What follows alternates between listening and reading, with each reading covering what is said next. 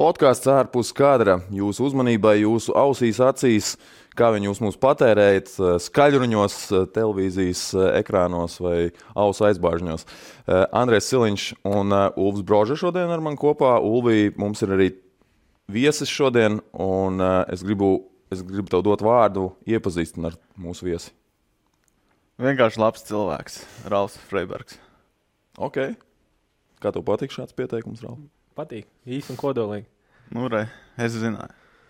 Es Vēl pirms mēs eh, sākam runāties, eh, jāuzklāj galds. Ir. Uz galda jau ir uzlikta pīciņa. Pīcis meistars atkal parūpējas par to, lai mēs te nebūtu izsalkuši, varētu pamieloties ar viņu gardajām pīcām.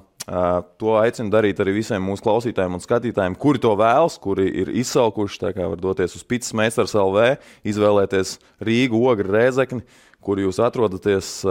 Un, uh, tur arī viss tālruņa numuri, uz kuriem piezinot, var pasūtīt pīci. Tāpat tās arī var tikt pie atlaidītas uh, pīcai, uh, dodoties uz dāvana tirgus.lv. Tur ir dāvana kartes uh, pīcis meistaram ar nelielu atlaidīti. Dāvana kartes samklājums arī lieliski dāvana.lv. Tā kā pīcis meistaram vēlreiz sakam paldies par uh, gardajām pīcām. Brožek, es zinu, ka tu nesen arī nomēģināji vēl vienu pīciņu, vai ne? Kā Mm. bija? Ko tu paņēmi? Es neatceros, godu vārdu. Neatceros, tik labi Nu, man, ir jā, man ir jāskatās, vienkārši redzēju, ka bija tam Boltam bija bezmaksas piegāde. Tas, domāju, nu, labi, ir. Nu, toreiz mēs ēdām, bija baigta labā. Nu, kāpēc nepaņemt vēlreiz? Nu, vēlreiz bija baigta labā. Kā- Forši, kā tev, Ralf, starpzonā ar pizzām un ēdienu vispār? Ui, Diētas bija šī pamainīta uz off-sezonu un, un tik liela pauze līdz nākošajai sezonai. Tad ir ā, daudz kas izgri, iz, izgriezt no savas diētas. Pilnīgi esmu atteicies no kolas. Pilnīgi un tiešām palīdz. Un, un, un, gan ā, nenāk klāts svars, un, un gan panāk pat nu, bija bija, tev bija mazāk problēma ar svaru vienmēr? Nē, nē, Vai nav nē? problēma ar svaru, bet sezonā es to patiku. Man kola bija tā kā bērnības dzēriens. Un, uh, kad beidzās sezona, tad turpināja dzert kolu. Tā jūt, ka viņš nāk klāt. Un, un, un, un gribēja kaut ko pamainīt. Un, uh, Pamanīja ar diētu, vairāk dārzeņu, vairāk, vairāk augļu tiek izmantot, un cukurs arī tā samazināts. Tie mākslīgie cukuri, jā. Mākslīgi, Tikai tie jā, dabīgi- jā, jā, jā. Dabīgos tas jau ar augļiem un, un, un dārziem. var- Kā, kādreiz, kādreiz taču Večkins vienkārši spēles laikā no tās pudelītes dzer kolu. Mēs arī dzērām. Mēs joprojām čempionātos joprojām dzeram. Tas A, jā? nu, jā, prasās dažreiz. Nē, bet zini kā man uh, Bračka teica, ka viņš bija NBA trajautos tur uz nu, vairākās ģērbtuvēs, un ģērbtuvēs stāv leduskapī iekšā kols. Ir gatureits, kola un piens, nu, piena tur kokteļiem tā tālāk, un gatureit un kola viņi reāli pēc treniņiem dzer un pēc spēlēm. Tur Jā. patās uz vietas ģērbtuvē. Es zinu, teiksim, tie, kas skrien ultramaratons, nu, viņiem reāli viņu uzturs skrējienu laikā sastāv pa lielu kolu un snikers. Tāpēc, ka tā ir ātrā enerģija un vienkārši viegli uzņemt un gatavs. Kā- Mhm. Jā, mums, piemēram, koledžā bija, kad uh, mums arī bija leduskapis ģērbta iekšā, bet mums vienmēr bija Neskvika šokolādes. Tā kā piens bija. Jā, jā, jā. kā aizstājās proteīnam, bija un visiem vajadzēja kā pēc treniņiem dzert obligāti. Viņu. Bet arī izlasē mums ir čempionātos vienmēr ir leduskapī Gatorade, kola un viss pārējais. Bet Bobs mēģina mūs kontrolēt visus. Viņš jau pats ir kols dzērājs. Taču, liels, jā, diets, ko kola ir jā, ļoti litriem, litriem dienā. Un, un, tad viņš to izņem ārā tās kolas, lai nestāv acis priekšā. Bet, uh, tā kā es esmu liels kolas mīlis, tad uh, es vienmēr dabūju ar galiem, vienmēr par pasaukt un iedot līdzi. Un izmanto to iespēju, kad Jā, jā, jā. pa brīvu. Kas, kā, kā vispār jums ir pamainījies šajā laikā ēšanas paradumu? Nu, man tas ir aktuāls ļoti temats, tāpēc es gribu pavaicāt, vai jums arī nav pamainījies kaut kas. Man, man interesē, kāpēc tas ir aktuāls temats. Nu, man ir aktuāls Pīcis jāpārdod, tāpēc. Mm, Es vienkārši nepatērēju šādus tādus produktus vairāk. Mazāk kusties, ja? Nē, es daudz vairāk kustos. Es, es nekad dzīvē tik daudz neesmu kustējies kā tagad. Kāpēc iemesls to samazināt, to pamainīt kaut ko? Man, Ko, ko tu gaļu nogriezi? Gaļu, jā, nogriezis vispār esmu. Vispār? Jā, Tas zīvis. nē, arī nē. Kāpēc? Ko, kā, kur pamats tādām izmaiņām? Kas tev? Tad mums točs sanāks 5 stundu podkāsts. Nu, nē, nu, Pasties Netflixā filmu. Nē, vēl. Nē, Game Changers. Changers, Domāju, jā. jā. Nē, viņi man stāv tā kā noskatījos. līstītē, bet man viņi ieteica pēc tam jau, kad es biju jau izdomājis šādu soli. Es arī pašlaik mazāk šajā visā, ka mazāk, mazāk sanāk ledus nav un mazāk tās patērē kalorijas. Es arī samazinu gaļas, gaļas patēriņu. Jā. patēriņu dienā, bet uh, es viņu ēdu, bet uh, ar mazāk daudzumu. Un varbūt dažas ēdienas, tā kā man sieva ir veģetārieta, dažas reizes mēs neēdam to gaļu. Un, uh, protams, ātrāk pēc tam, pēc laika, ātrāk gribās ēst. Jā. Bet tad tās vakariņas, piemēram, pusdienās to gaļu izti- iztiek bez gaļas, un tad uh, ātrāk nu vakariņas jāēd. Arī tas, ka vienkārši tu porciju daudz lielāku apēdi. Nu, Jā. Teorētiski tev vienkārši jāpērk Jā. daudz lielāku porciju, Jā. jo tur jau tu vari atgūt to visu, nezinu, ar pupiņām, dabūt uh, ar uh, ugļhidrātiem, visiem no kaut kādiem salātiem. Tā tālāk. Gaļa, gaļa beigās. Nu. Nu, Jūs teiksiet, jūs filmu Ok. okay. salasties un viss pārējā, bet gaļa, gaļa. Un tagad ir moderni teikt, ka uh, nav, nav nepieciešams izmantot uzturā, bet uh, tā ir taisnība īsti. Nē, es-. Es neesmu pret vispār. Nu, tā kā, es vienkārši pats sajūtu, ja man gribēsies kādreiz, tad es varbūt arī to Nē, darīšu. nu, kāpēc nē? Tas ir. Es, mm, es arī neesmu. Nevaru teikt, tā, ka man zin, nav ēdienu reizē no gaļas, bet tā kā, es, tā kā ārā bija silts laiks un es gāju vienkārši ārā pastaigāties, lai ir ko darīt. Un tu sajūti to ceptās gaļas smaržu. Nu, nu, sorry, nu nekas nespēja to aizstāt. Uzreiz iekals mutē. Tā ir. Bet Tā ir. tas ir galvā viss tomēr. Nu, protams, jā, tāpēc, ka mēs esam vienmēr tā Latvieši. darījuši. Mēs nu. esam latvieši. Uz gaļa ir. Uh, Tas ir rāmīts, ka mēs, nu, ok, jā. Nu, bet, nu, Mēs tagad pagaidi. vajag dziļi tūlīt. Pasaka Latvijam, tu nedrīkst ēst gaļu un nedrīkst ēst kartupeļus. Nu, viņš tev uz mietu uzspraudīs. kas interesanti, piemēram, Čehija salīdzinot, kur spēlēja, tad uh, tās porcijas mums, latviešiem, ir vienmēr tā gaļa un kartupeļi, tā lielāko šķīvi aizņem. Un, bet arī salāti ir. Mēs, mēs latviešu salātu ēdam visu kaut kāds, visu veidu, bet Čehija vispār salātu nav. Viņi ma maz ēd salātus, tā kā svaigos salātus vai gurķu tomātu salātus ir pasūtījis restorānā. Porcija, piemēram, gulašu. Tur tev salāti nebūs nekad blakā. Arī tur restorānos tur čeku virtuvē tie salāti iztrūk. Kāpēc tā? Ne, viņiem Skaidrs. tā salāti nav. Viņi vienmēr viņiem ir gulašs vai kaut kāds kartupeļs un maize. Un viņi maizi lok iekšā. Es Es domājis par šo par itāļiem. Nu, itāļi ar to maizi un visu veidu mildu, pro, mildu produktus tā patērē, bet nu, nav tā, ka viņi būtu baigi aptaukojušies. Nu, Čehi ir tādu jau- aptaukojušies. Mēs ir, jau novērojam to, ka to maizi viņiem tur tā baltā maize, roliki saucās. Tā, tā, es nezinu, tā kā franču maizīt, bet daudz mazāk. Un viņi ienāk veikalā vakarā. Piecos, un viņi nopērk pilno mazo maisiņu ar tiem rolikiem, kādiem nu, šit, nu, tādu izmēru rolikiem, ko astoņus nopērk uz vakariņām, jo viņi no rīta jau cieti ir. Mm. -hmm. Un ko ar viņiem dara? Es nezinu, viņi vienkārši rīt to maizi. Ar Čehi. kolu pa virsmu. Es nezinu, kofolu viņiem ir līdzīgi ko- kolai, bet uh, to viņi, to viņi maizi viņi patērē ļoti. Porcija izmēri. Nu jā, porcija izmēri. Kā tur nu, restorānos, nu, kā kurā, tā kā Latvijā, kā kurā. Okay, man, man ser, no Serbijas ir palicis spilgti atmiņā tas, ka tur bija milzīgi, milzīgs sports, teiksim, ir salāti, gurķi, tomāti un tā tālāk. Un tie gurķi ir sagriezti vienkārši nu, milzīgos gabalos. Tā kā milzīgs gabals tiešām. Gaļas gabals arī, ja tev ir, tad ir milzīgs. Nu, es nezinu, varbūt tas man vienkārši sagadījās tā, ka visās vietās, kuras gāja, tā bija. Kā Bet, saka, uh, tā kā zirgiem sagriezt. Nu, apmēram, jā. Ej un košļā. Jā. Tāpēc jau viņi auga beigās tāda liela un varbūt. Visu basketbolu izlasa uz diviem metriem. Kaut kas cits, tur kaut kas cits, kāpēc viņi tie Balkāni arī Čehiem audz jau bārdas visiem jau jauniešiem daudziem. Čehija ir salīdzināma, viņi krustojums ar čigāniem un, un, un eiropiešiem, un tam viņi tādi tumšāki vienmēr ir, piemēram. Viņi arī ātrāk attīstās. Alus arī neskādē, es domāju. Nu, jā. No 14 gadiem droši vien kādai. tur? Es atceros, ka mēs bijām 14 gadīgi, mēs aizbraucām turnīru Čehijā. Un uh, hotelī dzīvojām, un bija šoks, ka mēs ejam iekšā hotelī 14 gadi. Mums viss aizliegts. Tur parasti ir automātā, tā kā kafijas automātā, kur pārdod dzērienu, un tu var nopirkt, iemetot naudu, neko nepārbaudot cigaretes un alu nopirkt.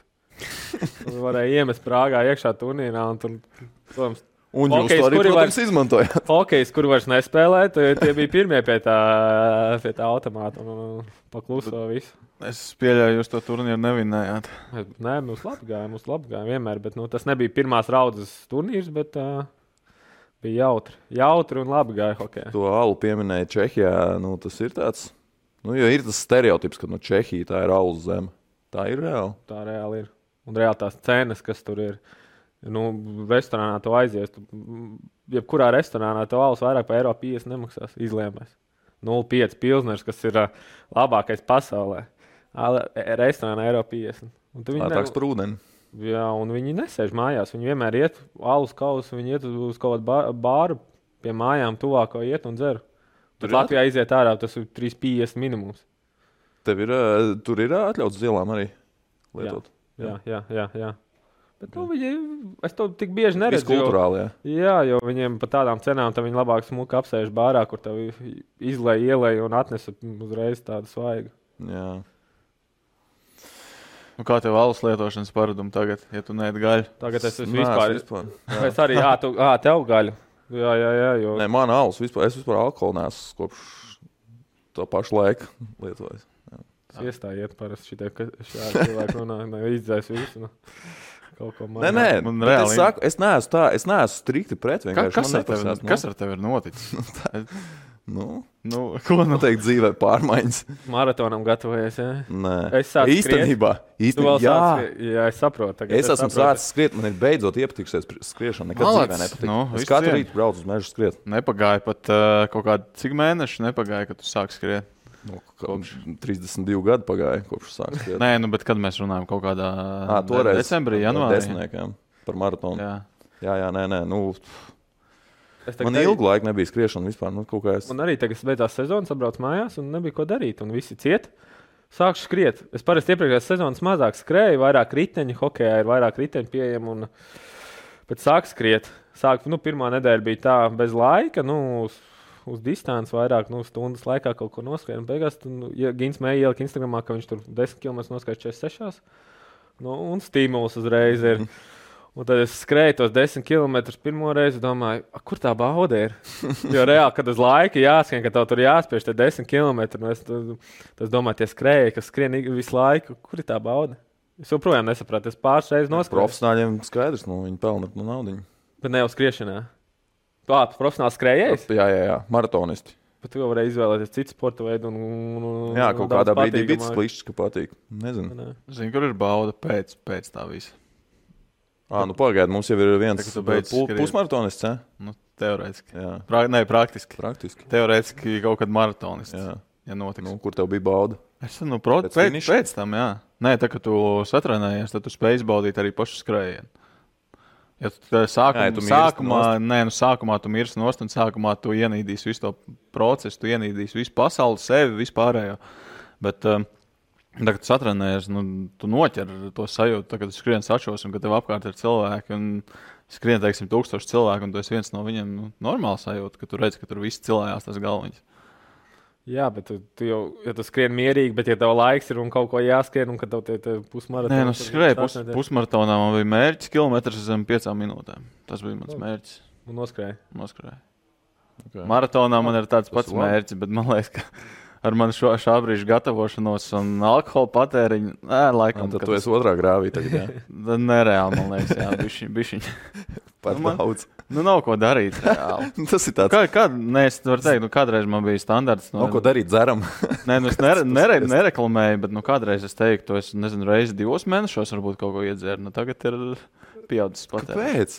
Es nezinu. Kāpēc? Tad, kad nav ko darīt, tad davai Nē. dzeram. Tad nē, tas- tas, nesaprotu. tas, nav, tas ir vienkārši socializēšanās pēc. Nu, tu saliek visu. Attīstīs tās garšas kārpiņas. Ir. Alu, jā, es pieļauju, ka tu alu sāc vairāk. Nē, es alu baigi nedzeru. Jā, nu, tad es nezinu. Smago tehniku. Ko, kola ar piedāvām. Jā. O, Tas, to es arī nesaprotu. Salīdzinot ar čehiem, viņi vispār nedzer stipru alkoholu. Nu, tas ir tā kā viskijs, rums, tur džins. Viņiem ir, viņi aiziet uz bāru, komandas pasākums, aizējām vai pasēžam vienmēr alus. un Tad viņiem ir sļūvīts blakām. Ja grib spēcīgāk kaut ko, viņi piedzer stipro un tad dālu. Pa virsmu. jā, aliņu. Un no rīta piesājas. Tā ir laba bomba, man liekas, jā, stipro un alu pa virsmu. Jā, bet nu, neviens nejauc ne kolas, ne vispār, jā. klubu dzīvē.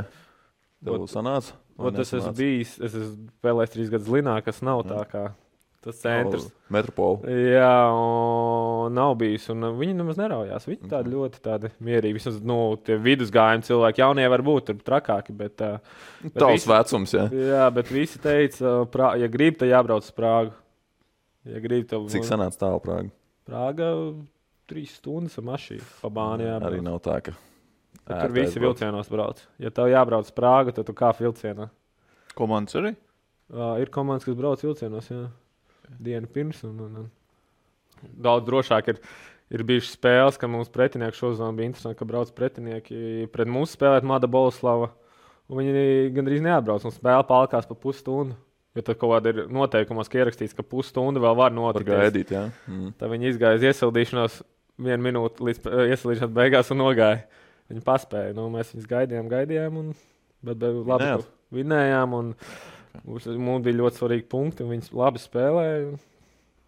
Redz Kā, bet, uh, tur arī tos ceļus ar mašīnām braukt, jo tur bieži avārijas un uzreiz nobloķēja visu. tad Tur, ja tiec tajā, tad ir bieži mēs esam bijuši pāris reizes pa visiem trīs gadiem, ka mēs vienkārši atbraucam un uzreiz laukumā jāiet. Jo tu nebrauc dienu pirms Čehijā. Tur, uh, Bet ir tā, nav pateicīgs. nu, jā, bet tā kā, es zinu, bērnībā tu brauc un saģērbies jau autobusā pa ceļam, un tu saproti, ka tu kavēs, un es pieļauju, pro komandas tā īsti nedara. Jā, nu, bet man, man ir zināmā spēlēt, man vienmēr prasīja, ko mēs labāk, kas tev labāk patīk. Vai braukt dienu pirms vai tajā dienā? Es teicu, vienmēr dienā. Es varu savā gultā izgulēties vienmēr dienu pirms. Man nav jāklausās kaimiņš kā krāts. Vai viņam ir pa, pa karstu istabiņā vai pa augstu, un es varu darīt savu rutīnu, mierīgi izgulēties. Vienmēr iekāpu autobusā, uzklāju gultiņu apakšā zem sēdekļiem un gulēju, un, un Netflix skatījos. Un... Es zinu stāstus par uh, šīm palikšanām. Mm, ka ir komandas, jāguļ diviem komandas biedriem numurņā, un tad uh, viens no komandas biedriem, viens no spēlētājiem, viņš var aizmigt tikai tad, ja viņam ir uzlikta okeāna šalkoņa. Jā. Vienkārši visu sezonu jāatdzīvo ar to vienu cilvēku. Kopā. Es esmu arī tas, un mums, mums pēdējos divus gadus uh, čempionātos hokeja Kozils viesturs sūtīja visu kaut kādas meditācijas skaņas. Un vienā Dānijā čempionātā mēs zili bijām kopā, Kristap. Un mums godīgi palīdzēja tās. Mēs uzlikām uz pirms gulētiešanas tās skaņas, un mēs viņu abi klausījāmies un gulējām tik saldi un tik labi izgulējāmies, ka man tās skaņas palīdz. Nē, nē, tas, protams, jā. Vienkārši, ja tu neesi pieredzējis, man liekas, ka sākumā varētu būt šoks. Jā. Bet ir tā skaņas arī par krāpšanu, ir dzirdēts. Skaņas par krāpšanu. Jā, arī kaut kāda speciāla video vai speciāla automātiņa jānopērk, ieslēdz, un cilvēks nekrāts, kā klausās. Okay. Okay. O, Forši uzzināt. Jā, ar visu kaut kas. Būs jāpa, jāpainteresējas vairāk. Bija kaut kāda arī. Okay, tad ar vilcieniem pārstrādājām. Nē, ar, Nē, ar autobusiem pārstrādājām. Pārsvarā autobusiem, bet ir komandas, kas izmanto vilcienus. Buržuji. Piemēram, komēta, kuras spēlē, viņiem ir savu lokomotīvu nokrāsota, un tad viņi brauc uz spēlēm, ja braukuši pārdabītas, piemēram, tur attālāk ar dienu pirms vilciena. Nu, tas ir tā kā faniem vairāk kopā, tas ar faniem tu brauc. Un, un, Labs, labs. jā. Nu, Maskavas CSK ar savu lidmašīnu. Lido. Nu, es domāju, basketbola klubs. Viņiem ir eh, sa, sa, vismaz bija līdz šim. Es nezinu, kā tagad viss būs, bet Aeroflots viņiem bija sagādājis tikai priekš viņiem paredzētu lidmašīnu. Nu, viņiem arī vajag. Zinā, ja tas ir 20 parastajā lidmašīnā, es domāju, ka varētu būt diezgan mokošs pasākums.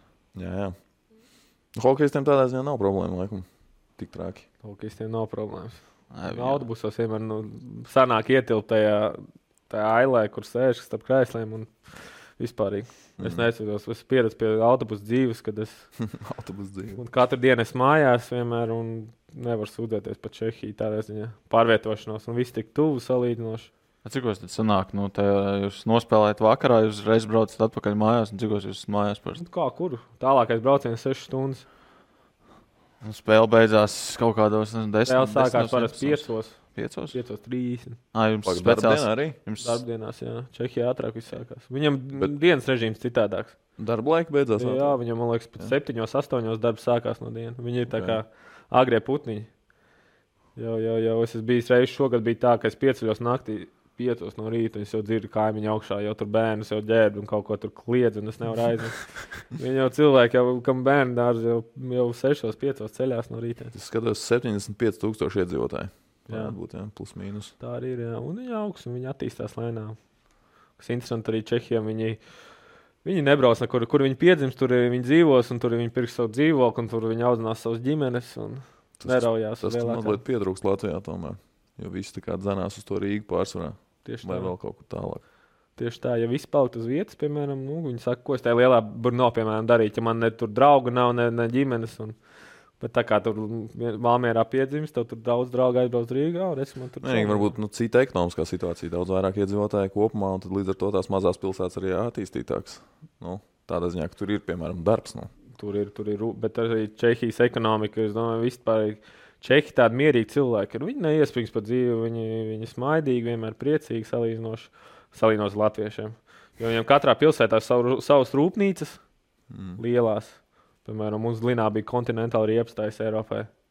nu, stabils darbs, tur cik tur tūkstoši viņi trīs mājās strādā. Mm. Tur vienmēr neapstājas tā rūpnīca. Trīs mājās tur ir aiziet. Tad ir viss kaut kāda cita uzņēmuma. Un pēc mājas uz hokeju. Jā, pēc mājas ok. Šis samainās, lai varētu tikt uz spēli. Bet uh, Zlinai mazbučēta komanda, un es vienmēr prasījis, nu, kāda varētu būt labākā komanda līgā. Vismaz nu, pēdējo, ja tas sanāk, bet jo viņam kontinentāli ir reāla rūpnīca, un tas prasīs, nu, kāpēc nevar aiziet parunāt ar kontinentālu vadību. Un viņi teica, ka tur ir tikai vācieši augšā, un, un, un vāciešiem tas ir pārāk maz tirgus. Mm. Un viņiem ir, viņi laikam ir uh, Dortmundē sponsori. Ir. Futbolam. Futbolā viņiem tas neinteresē. Nu, viņiem futbols ir vismaz tur Jā. liek iekšā. un- Bet, ja kaut kādu vienu procentiņu atvēlētu hokeja komandai, tad būtu. Bet tagad tev sanāks tāds normāls kāpiens uz Brno. Tur ir 400 tūkstoši. Cik Tur- man saka, internets. Varētu būt, jā, nu, tur mainās. Tur, es domāju, nāk klāt. Tā jau tāda jau bez mazai Rīga. Tur bez Kaut mazliet kas tur būs daudz, jo stundas attālumā, kur es dzīvoju, mēs tur bieži braucām. Un, un, un, un pēc tam no Burno vīna vispār ir arī stundas attālums. Tad ir lidosta tuvāk uz mājām aizlidot, bet, uh, ja sievai vajag vai kaut kā Uz tāda. Vīnu arī var forši aizbraukt. Vienkārši pastaigāties. Arī bijis jau, jau, jau cik reizes ir aizbraukts. Jā, jā, jā. Čehijā vispār ir daudz vietas, smūgs ir. Jo karš tur nav gājis pāri, viss ir saglabājies. Mm. Un, un, un ir ko apskatīt, un ir tādas vietas kaut kur pīlis. Cik, cik daudz tur runā čehiski šobrīd? Es, nu, tajā, šajā brīdī, kad man pazvanīja un lika čekis runāt, es jau biju jāatcerās, jau bija šī jau, bet uh, uz vietas es labi runāju. Mēs mācījāmies vienreiz nedēļā sievu, un ģērbtu, vai tu klausies, tu iepazīsti to valodu. Apmēram to visu domu, ko treneris saka, saprot. Ir arī tie specifiskie vārdi, kurā Cik jūs bijāt ārzemnieki? e, Nu jā, vietējo ārzemnieku kaut kāds sadalījums. Tur ģērbt vai pārsvarā čehu valoda bija. Jā, obligāti. Kurā ģērbtuvē, man liekas, Čehijā būs čehu valoda. Jā. Bet uh, Zlinai bija izteikti tas interesanti, ka uh, viņi ir visi 8%, nu, teiktu, 90% vietējie spēlētāji no vienas pilsētas. Ā, pat no pilsētas. No pilsētas jā. Ok. Un, un, un, un, un tādēļ viņi visi paliek uz vietas spēlē. un Šogad bija importi, bija es un uh, Francūzs. Francūzs. Bija, jā, un, un, un vienu brīdi vēl Jegličs. Pazīstamais kā Hell spēlējis vispārējais.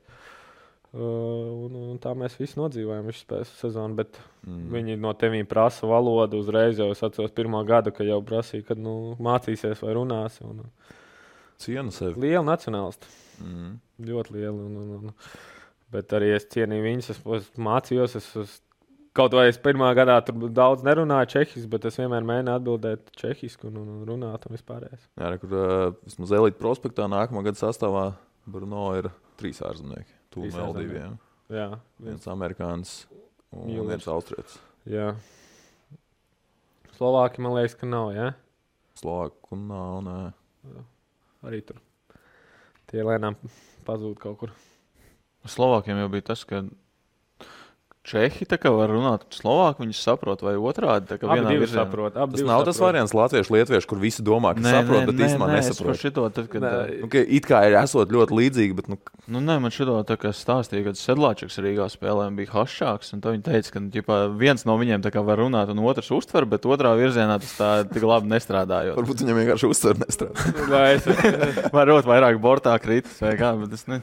Nē, nē, nē, nē viņi, es, es sapratu kaut kā, kad uh, Slovāki, viņi tā kā vienmēr jā, mazais brālis ir, un tad viņi zina arī, kā saprot visu, ko Čekas saka, jā, un, un, un runā Jā, kā. jā, tad šito es tagad man attāvst atmiņā, ka stāstīja, ka, tā, tu augi Slovākijā, tev ļoti daudz kas televizorā bija čehu valodā. Un tāpēc no tā tu esi uzķēries. Bet tu ir līdzīgs valodas, ļoti līdzīgs. Nu, jā, un viņi runā savā starpā, viņi runā arī kaut kas, protams, atšķirās, jo Čehu valoda ir daudz vecāka, Mm. Un, bet Slovāki daudz jaunāka, un, piemēram, tur arī par mēnešiem sākot, viņiem Slovākiem ir janvārs, februārs, mārts, un tad tev ir Viņiem Čehiem ir žagari, tur ledus un, un, un, un puķu mēneši un šī tā. Kas par līgu runājot, nav tā, ka tu teici, ka maz, maz, nu, daudz vietējo, par- pareizāk sakot, maz slovāku, tā ir skaitā arī slovāku maz, ka viņi baigi aizsargāt to līgu, lai tur nebrauktu. Kā, nu, gan lai būtu darbs tiem vietējiem spēlētājiem, gan nu, droši vien arī, lai tas nacionālisms kaut kā turētos. Es domāju, viņi nevis aizsargā to līgu, viņiem jau izdevīgāk būtu imports ņemt, jo, jo Čehija ir tā, ka viņam savu sistēmu ir, ā, ka, kur spēlētājs uzaug, lai viņš aiziet uz citu komandu, viņa aizpērk. Mm. Piemēram, tā ļoti ne, nepaveicās Andersonam, Jānim. Bija Latvijas izlasē spēlē. Viņš junior vecumā spēlēja, vēl Triņķā bija nospēlējis. Un pēc tam uh, viņš izauga, viņam pie, Triņķē piederēja viņa tiesības, un pēc tam, lai viņš tiktu kaut kur uz citurienu, kādai komandai vajadzēja izpirkt viņu. À, ja viņš nebūtu tur spēlējis, tad, tad viņš mierīgi varētu staigāt pa visām komandām, un tur nebūtu izpirkuma maksas. Mm. Un tur arī izpirkuma maksas ir, nu, lai, lai tavs tiesības izpirkt, tur ir. Man liekas, bija miljons kronas. Tas ir nu, 40,000 eiro. Gadā tev var izīrēt par 12,000 eiro uz tiesībām. Jā, nu, ja komanda grib atsevišķi kaut kā tā. Protams, tu vari izpirkt savas tiesības ārā, bet tā kā mums šogad viens izpirka ārā tiesības pie mums par savu naudu, pa 40 štukām. Bet pēc tam, kad tu tiec piesiet pie kāda cita kluba, mm. tad viņš uzņem tās tiesības. Tad, tad, tur arī interesanti. A, bet tas kā viss karjeras laikā? Pārējā. Tas viss karjeras laikā tās tiesības turās. Nu, tam, tam nākamajam klubam ir attiecīgi viss turpmākās karjeras laikā uz to spēlētāju tiesības. Tur kaut kas interesants, bet līdzīgi kaut kas ir, kad arī piesienās. Viņi nevar būt tā kā staigāt no viena kluba uz otru. Bet, tā, bet es esmu imports. Kaut mm. gan es vairs pēc trim gadiem tur neskaities leģendārs. Okay. Un tur ir limits. Ah, piet... tu nebūsi nākamais. Es teiktu, ne, ne, es leģendārs neskaitos. Tur jānospēlē trīs gadi, un tu neskaities leģendārs. Un tad es varu staigāt. Viņam ir izdevīgi mani ņemt, jo viņam nav jāmaksā tās summas citam klubam. Mm par ko vietējais spēlētāji nav priecīgi, ka tāds uh, noteikums pastāv. A, cik ir leģendāru limits? Pieci. Pieci jā. Kāda komanda izpildīja? Jo tagad, piemēram, divas es esmu paskatījies, tagad nevienai nav. Jā, nē, nu, es domāju, tur ir. Jāstāsta, piemēram, Litvino apstāties, kā viņiem izskatās. Jo, jo, jo tās komandas, kurām lielā, na lielā nauda, neviens negrib braukt, piemēram, uz turieni to Litvino. Tad uh, viņiem varētu būt. Tu skaties pagājušā gada sastāvus. Nu, reāli, nu šogad jau nav pilsētas pilns vienkārši. Jā. Nu, jā, man, man arī kaut kādā atmiņā parasti ir, ka komandām tur kaut kādi 3, 4 parasti leģionāri un vairāk īsti nav. Tur viņiem maz leģionāri, bet, ja ir, tad viņi tur daudz kas nospēlējuši. Nav bijuši tādas problēmas, o viņiem tur 6 leģionāri un viņi izlaidīs viens, viens jā, jāsēž malā. Un... Litvino tā. Viens... Slovāk arī leģionārs skaitās. Jā, jā, viens, divi, viens tieši Slovāks pirmais bija. Viens kanādietis, vēl viens Slovāks, četri, pieci pols arī viens. Pieci, jā. Tad arī viss aizpildīts. Viss jā, nu tas, tas uz šito sezonu. Jā. Tas ir uz, jā, tas jā, uz nākamo. Nu, tu, jā. jā, jā, un tad iepriekšējā sezonā arī bija daudz viņa pirka, jo neviens tur vietējais no turienes nenāk, bet viņiem liela nauda. Viņam pilsētā ir. Uh, pat vairāk, tur pat ir septiņas. Nu, tur izmetā, rotē, izmetā un, un, un paņēma atpakaļ. Un mm. Citas vietā tur. Okay. Tur viņam jāspēlē. Viņam nauda ir iedot, budžets liels, bet, uh, lai tur dabūtu spēlētājs, tur ir iet. Kā, nu, pilsētas tur ir kā kāms, ka varētu teikt. nu, nu, iebrauc iekšā, un tad tu domā, ja tu brauc ar ģimeni, tur tu pat nedzīvo tajā pilsētā. Tur cilvēki 40 minūšu attālumā dzīvo un brauc tur. Treniņiem vispārējais. Bet, pagaid, nu, ja viņiem nav savas, tās, savas spēlētāji, tad sanāk, viņiem principā viss čehi ir jānopērk. Jānopērk, jā. Tas sanāk rītīgi neizdevīgi komandas. Nu, bet tu nopērci vienreiz, viņš tev pieder. Tu pēc tam vari pārdot viņu. Ja tā... À, īstenībā tur kaut, kāda, arī, nu, jā, kaut kādam biznesam ir. Nu, tur ir pamatā tādā, ka tu Čehijam vispār bērnu hokeja ieliek maz naudas, vecākiem jāliek iekšā. Tur uz gadu, man liekas, bija 5 vai 7 tūkstoši kronas jāsamaksā, kas ir uh, 350 eiro uz gadu. Mm. Uz gadu un tev bērns trenēsies. Viņi grib pateikt, parādīt, to mēs dodam jums, var teikt, pavēlti hokeja trenēties, lai pēc tam viņi dabūtu kaut ko atpakaļ. Ja, nu mm. un, piemēram, kad aiziet uz NHL, nodraftē vai parakst NHL, tad viņi arī dabūna tos bonusus no naudas no NHL klubiem. Mm. Ja, pieder tiesības. Tas viss vis, vis viņi pakārto. Klausies par halēm. Interesē. Latvijas? Jums bija. Nē, nē, nē. Latvijas arī. Kāpēc? Ne? Jā. Bet, uh, jums bija 7000 vietas. Tas ir tāds plus-mínus, laikam, arī nu, tāds vidējs. vidējs tā. Viņiem jau, man liekas, tā hala ir veca. Veca, 70 gadi. Jā. Bet tagad, grib, tagad budžets spēlētājiem samazinās, jo viņi grib tagad restaurēt. Trijos mm. līmeņos. Nu, kā ir Prāgas, Prāgā spēlēt, tur, kur 17,000 vai cik tur tās vietas ir. Jā, 17. Mums ir, mums ir uh, papildus motivācija braukt. Prāgā bet tur atnāk pilns. Kā kurā vakarā, bet nu, labajos laikos atnāk pilns. Jā. Mm. Atnāk, nu, ja tur Jāgars pirmo reizi aizbrauc turien, arī visu sezonu, tad tur hāli ir izpārdota, tur biļets nedabūt. Kas šogad klanā aizbrauc turien, pa televizoru reizi jārāda un, un viss pārējais. Bet, uh, Prāgā vispār, ja spē, Spartā spēlē, tas mīnus baigais, ka tu tur spēlē. Un visas komandas, kas mazās nu, atbrauc uz turieni spēlēt, viņiem visiem jāpierāda. Nu, Prāga, lielā galvaspilsēta, tur labā hāla, tev tur jāpierāda, labāko spēli jāparāda. Un tas ir grūti, kad viņiem jāspēlē par katru komandu, kurš savu labāko spēli parāda. Bet, piemēram, Čehijā ir interesanti tas, ka tajās viduskomandās forši, ka tev rāda, rāda spēle rāda pa televizoru. Bet tas ir baisais mīnus, ja tu dzirdi, piemēram, ah, šodien mūsu spēle mājās rādīs pret, uh, pa televizoru. Nu, Tu jau zini, ka pushāla nebūs nemaz. Ah, jā. Viņi nenāks. Viņi labāk mājās sēž un viņi skatās mājās. Atkurķiet to savāliņu. Jā, Jā, jā vai pēru, paši kā sēž un viņi nenāk uz spēlē. Mm. Ja tu zini, kad, kad būs pa televizoru, tad Tas gan ir baigs saudabīgi. Jārumīrs Jāgars, Jā, es tev 48 gadi. Tad šajā sezonā 38 spēlēs 15 plus 14. mašīna. Mašīna. Es biju šokā. Bet viņš ir tik spēcīgs. Nu, viņš ir 130 kg. Svēr.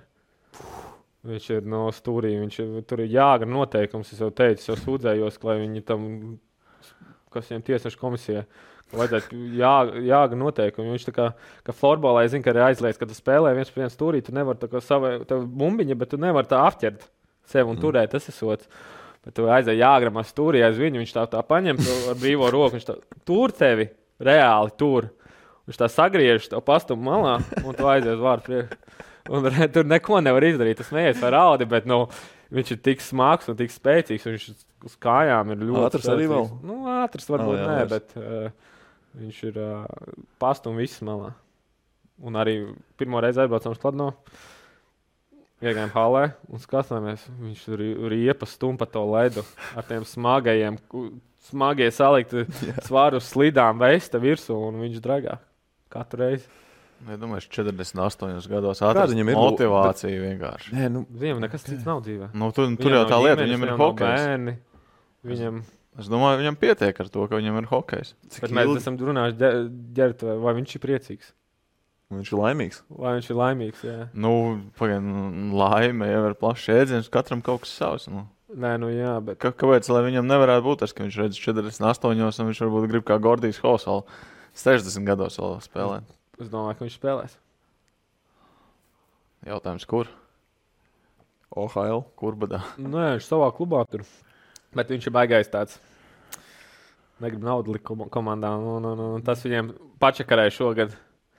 Šogad to, lai viņi noturētos. Jo, kad pēdējais aplis sākās, kā, nu, 12 spēles līdz beigām, visas komandas tur sapirka nāla aizgala. Nu, piepirka tādu sastāvu klāt. Un vienīgā komanda, kas klāt nav neko nedarīja, jo tur jāliek nauda iekšā. Un viņš to neizdarīja. Un redz, ka izkrīt. Viņi tur daudz zaudēja, kaut no desmit spēlēm, deviņas zaudēja. Un tad beigās arī izkrīt. Bet tu zini kādu, kurš tur spēlē tajā komandā, un kurš tur pastāst, kā, kā viņiem ikdienā iet ar jāgru? Nu, jā, es domāju, kāda ir tā viņa loma reāli. Okay, nu viens ir, Nu, kā? viņš ir īpašnieks, nu, vai prezidents. Nu, īpašnieks, jā, īpašnieks, jā. Jā. Tas, tas jau ir kaut kas, eh, nu, ka tev jāspēlē kopā ar īpašnieku, kurš ar tevi parakstīs līgumu. Tad, kad jau viņš uz Čehijas izlasīja, teiksim, kaut kādā, nezinu, kuros tur 12, 13 gados, kad brauc, nu, tā kā visi zināja, ka viņš, viņš aizbrauks un viņš izvēlēsies, ar ko viņš spēlēs vienā maiņā. Tur no Magnītas, piemēram, brauc uz Kovāršu, nu, tu zināji, būs Kovāršs, Jāgars, Vorāčeks, piemēram, mājiņa, viss. Un viss tā viņi spēlēs kopā, visu čempionu, neatkarīgi no. Tas ir tāds mazliet uh, MJs. Čehijas hokeja MJs. Nu, jā, bet es kaut kur runāju, un ka Čehijā vispār tie, tie spēlētāji, kas atbrauc no NHL, Plekanets, tagad Jāgars, tur ir citi spēlētāji, tur, kas spēlē, bet viņi visi ir tādi žurkulēni uz laukuma. Kaut gan viņi visi sasnieguši, bet viņi joprojām ir tādi, tādi nekaunīgi. Tev iebakstīs, iesitīs, pagrūdīs kaut kur, zini, netīri. Un tad mēs runājam, ka tādēļ jau viņi bija NHL. Viņi bija nepiekāpīgi, viņi tur uh, kaut kā jāteikt zem tā. Uh, zem Ne jau apakšā. visi, kas tiek NHL tādi. ir. Nē, nu, vien, mentalitāte vienkārši tāda. Mentalitāte tāda, viņi nedod vispār nevienam ceļu, ceļu plekanecam tagad, nu, tur reāli. Nu, viņš ir zvaigznes, viņš visu sasniedz, var teikt, es nezinu, viņš ir neiztenlī. Es, nē. Jā, nu, viņš atbrauc no NHL cik sezonas. Bet viņš iemetienā, pirmajā iemetienā ieeja, mūs, mēs spēlējām, viņš starta piemetienu, viņš paņem, tur iemetienā stāv kaut kas sanāk, nesanāk, nu, pēc, mm. nu neiemet ripu, viņš paņem musēm vienkārši paņem rokām iesaģi. Nu, pirmā vēl no spēles sāksies, viņš jau tur aizsilies, viņš jau tur bākstas sit ar nūjām pa muguru, tur, tur, tur padenes liek. Nu, Nu, bet, man liekas, viņi vienkārši, nu, tev tas, tev tas ir ieborēts iekšā, tev tādam ir jābūt. Un, nu, tu jau to nevari izslēgt ārā. Un Kamēr tu spēlēsi hokeju kaut vai rekord 48 gados, Kad nespēlēs hokeju, tu meklēsi kur citur to. jā, Es, jā. es ceru, ka nē. Tādēļ Nu, es varbūt ne- ir sasnieguši, jo viņi tādi cilvēki ir, kad, kas gribēja būt labākie. Nu. Jā, bet Tev būs tā cena ir tā vērta. Nu, tu varēsi pajautāt plekanēcam, vai tas ir tā vērts nākamgad. Es domāju, tas ir tā vērts. Nu, viņš, viņš, viņš grib parādīt, arī viņš grib parādīt, ka viņš nav vēl beidzis, un viņš grib uh, parādīt, ka viņš ir labāks. Nu, joprojām. Nu, jā, nu, viņiem CV ir pietiekami nopietns, viņi nespēlē. Nu, tāpēc, lai spēlētu. Es biju šokā, ka ieraudzīju, ka viņš atbalsta to pirmā sezonu, ka plekanets. Bet viņš tur tik pareizi, viņš tur neriskē, viņš pa bortiņu izmet to ripu ārā. Es domāju, nu, viņš no NHL brauc, varbūt izbaudīs, bet nē, viņš tur tik pareizi spēlē. Un, un mēs visi skatījāmies, ka profesionāls. Sanāk, ka tad, uh, viņš kladno pirms tam spēlēja. Viņš tā piebrauc, jā, Sanāk, jā, no pie jā. Jāgra, jā. Sanāk, ka Sāk. viņu arī Brno nopirka tās tiesības uz viņu. Uh, 40 tūkstoši samaksāja. Nu, noteikti, jā. Viņi sākumā izīrēja. Viņš pir- pirmajā gadā viņš bija Kalāno īpašums, pirmajā līgā spēlēja. Jā. Un tad viņš, kā, ja būs brīvdiena, tad viņš spēlēs pie Bruno, jo viņam otrā sieva ir kaut kāda tenisista pazīstama. Es nezinu, nav kvitola, bet uh, arī profesionāli. Viņa dzīvo Prāgā, un viņš arī tagad tur dzīvo, un viņš izvēlās tur spēlēt. Mm. Tā viņa dzīve vispār pakārtot tur, viņam bērni tur dzīvo. Un, nu, tad viņš izbraukāja. Un tad viņš palīdzēja ar Pleknetu vēl spēlēt pirmajā līgā, un viņi ar Jāgru tika uz augšu. Un nākošajā gadā atpakaļ pie Bruno. Singer, actor. Ah, nē, ok. Tas bija cits kaut kas. Tā bija. Lūsija Šafārova. Vai Šafāržova. Nu, viņa ir Tāds. pat vārds, ko uzreiz pateikt, man sa- kā safāržo. Nu, Šafāržova. es zinātu, ka tā ir tenisiste. Tik daudz, tik daudz tev pateikt. Jā. Nē, man liekas, viņa ir diezgan nopietnā līmenī spēlē. Jā, jā, jā. Ir ceturtdaļfinālā. Pusfinālā pat bijusi Wimbledonā. Tā. Nu, lūk. Jā, es nezinu, vai viņi spēlē vai nē. Bet, padomā, kā viņi mājās tur cīnās viens ar otru. Kurš ir tas alfa? Vairs nespēlēs, starp citu, pagājušā gada maijā. Retired. Jā, Tā kā interesanti. Kā vispār Čehijas līga kā tāda? Tev patīk? Man Nē, nu tev patīk, tu tur esi. Nu, tad jau droši vien tu nebūtu, ja tu tev nepatīk. Tur, patīk un nepatīk. Zini, tur baigais, baigais komforts. Ne? Pārāk liels. Pārāk liels komforts. Priekš tā, kas, piemēram, tu paklausies, kas tur, piemēram, Rīgas dīnāmā notiek. Tas, es domāju, Bet nu, tā kā pietrūkst tas, kas notiek. Vai Krievijā, piemēram, zinu, man ir tāds komforts, ka pēc pārāk liela komforta tu arī tu, tu neaudz. Mhm. Šogad bija arī tā dilemma, ka gribējās arī pamainīt to vidi. Man 28 gadi, un es gribēju kaut kā ārpus, izkāpt ārpus komforta zonas un apstīties, vai es kaut kur augstāk vēl varu. Zini, tur kā HL skatījos apkārt. Bet man bija līgums uz galda, un no, viņi ir ļoti prasīgi. Un, ja viņi grib, tad vajag uzreiz viņiem. un nebija ilga do, laika domāt un gaidīt kaut ko. Un vajadzēja tur pa, parakstīt. Kāpēc hokeja ir tā, ka visi sastāvdaļi tiek savākti jau pavasarī iepriekš? Nu, vai varbūt pat vēl ātrāk, bet nu, jā, nu, apmēram maijā jau ir zināms, kas tev nākamajā sezonā spēlēs. Nu, Jo basītī tā nav. Nu, reti, kad tā ir. Es nezinu, kāpēc Čehijā, bet tur jau janvārī jau pirmais filmas sākas janvārī, kad viņi tiešām grib spēlētājus. Jau... Ar maniem jau, piemēram, Zlīns šogad novembrī sāk runāt. Jā. Mm. Viņi, es nezinu, kāpēc tā ir. Nu, jo viņi saprot, ja ilgāk gaidīs, mazāk būs tirgu. Bet tas ir izteikti hokeja. Man liekas, citos sportos Man nav liekas, tik nu, traki. kā, nu, basītī tev vajag. Basītī tev vajag trīs labus spēlētājus, sabu vispār apkārt. No hoķī tev vajag četras mājiņas. Jā, arī, arī fakts. Gan, nu, vairāk, vairāk, daudz vairāk ir nepieciešams laicīgāk tāds plānot, man liekas. Tur, Bet Man man tā kā HL nav tik nu, ātri kā. HL jau. Vācijā es zinu, kā ātri notiek. Nu, visur īstenībā ātri Man liekas, notiek. ka Bukārts nestāstīja kaut kādā vienā no citiem podkāstiem vai raidījumiem. Viņš stāstīja, ka kaut kad jau iepriekšējā sezonas sākumā viņš jau bija parakstījis uz nākamo. Nu, Vai Jā, jā, man, viņš man bija, to jā, stāstīja. Jā. jā, jā, Rihards, jā. Tā, nu, nu, tā, nu, jā, Vācijā jau arī tieši tas pats Čehijā. Roberts arī par to pašu teica, ka nu, šis līgums ir kaut kad viņš arī noslēdza novembrī. Viņš nos, nu, janvārī, toreiz ar trījus viņš parakstīja Robs uh, janvārī. Mhm. Un tu zini, tu tev vēl palikuši vēl cik tur tās spēles, pusspēles un vēl plēsoņi. Ir jāklusē, ir, runāsim par līgumu, jā, runāsim par līgumu, jā, jā bet, jo es parakstīju citur, tu nevari atklāt, jo, jo uh, it kā nevajag teikt to. Bet tu tā kā vari noslēgt, ja tev var pārklāt. Jo, nu, Jo tas nē, oficiāli tu nevari. Ā, tā ir vienošanās, tā tad tas ir vienkārši. īpašums līdz uh, 3. aprīlim, tas, piemēram, Zlīnas īpašums. Bet es parakstīju jau Jā. iepriekš. Bet Kā izpaužās parakstīja? Ja tu nevari oficiāli to izdarīt, Nu, pagaid, viņi- paspied ar- roku vai Nu, Iepriekšēji datumi, nu, kaut vienošanās, visu dokumentu, to līgumu paraksti, bet tur ir datums uzliks noteikti 1. maija. Okay. Nu, bet kā HL vai NHL tu vienkārši tu pat nedrīkst teorētiski. Tīri Teorētiski tu nevari, es domāju, komunicēt. NBA tu nevari par to runāt. Jā. Un, Nē, bet tīri teorētiski tas varētu būt tā, ka līdz tam, līdz tam teiksim, ja tev ir pirmais maijas datums līgumā, nu, līdz tam tu vari arī nolikt no tā līguma. Nu, es domāju, ka jā. Un arī viņi var nolikt. Jā, labām pusēm. Jā. Tad baigā tāda uzticēšanās tomēr. Jā, bet Čehi pagaidām nav Slovākija. Vat Slovākijā būtu uzmet. interesanti. Ir dzirdēts stāsts, ka Slovākijā pa telefonu aģents vienojas visi, tur, piemēram, cik tur summas 2 stūkas 500 eiro. Nu, summa, tu atbrauc, to ja iedod spēlētājs, jo tur aģents nav iedod pa- līgumu. Tikai redz summas 1700 eiro. Tā atbrauc to komandu. Un tas saka, pagaidi, mēs runājam, cits summa. Viņš saka, un tad pēc tam menedžers saka, gribi vai negribi lasies prom. Un viņš- Ja, nu, kas salūst, un labi, no ko es jau esmu atbraucis ar visu, visām drēbēm, visu. un ir pārāks. Un cilvēki, nu, reti kurš aizbrauc. Jā. Bet ar žurku tur ir tādu. rīktīgākie, jā, tur nemaksā algas arī. Slovākijā, es domāju, neviens Latvijas nav saņēmis pilnīgi visu. Varbūt Andersons. Tas pats viņš Andersons ilgi spēlē. pieminētais jau ilgi tur. Man vakar teica, Lauros teica, ka viss saņēmis, lai tur Jā, moldot, jā, kā viņš ir saņēmis visu, kad Slovākijā nav tik Pagaidu, kas viņam ārstēšanas izdevums apmaksāja, man interesē. Es Kaut ko nezinu. viņš ā, tā kā sūdzējās, jā. sūdzējās. Jā. jā tā, bet uh, ir komandas, kas tur, tur, tur maksā, jā, bet uh, Nītra maksā vienmēr visu. Tur Bet Lavrovs jau tur bija cik mēnesis, tā kā nu, loģiski viņš saņēma visu, varbūt, jā. visu sezonu, nu, paskatītos, kā būtu. Slovākijā tur vienmēr ir uzmetiens. Bet Čehijā viņi Bet nu, galva arī ir mazāk maksāt spējīgi. ne? Nu, es domāju, arī, arī tie ciparlīgumos. Es domāju, ka jā, jā, jā. salīdzinot. Nu, kā Čehijā runā, tas līmenis ir ekstra līga, ir uh, Čehijas pirmā līga. Ir Pirmās līgas līmenis Jā. ir uh, Slovākijas līgas līmenis. Okay.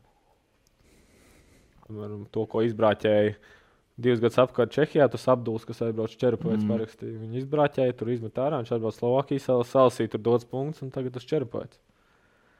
Redzēs, kā tur ies. Nu, interesanti. Čerapo vai citi leģionāri. Nu, bū, nu, reāli Bukārs ir stabils vecs. Nē, viņš... Kas viņam ir? Kinraits aizsargs vai kurš? Lalonda parakstīja. Lalonda. Jā, Ko tas Lomba parakstīja? Jā, jā. Nu, viņiem jau bija pagājušajā gadā tas Slovāks arī Liška.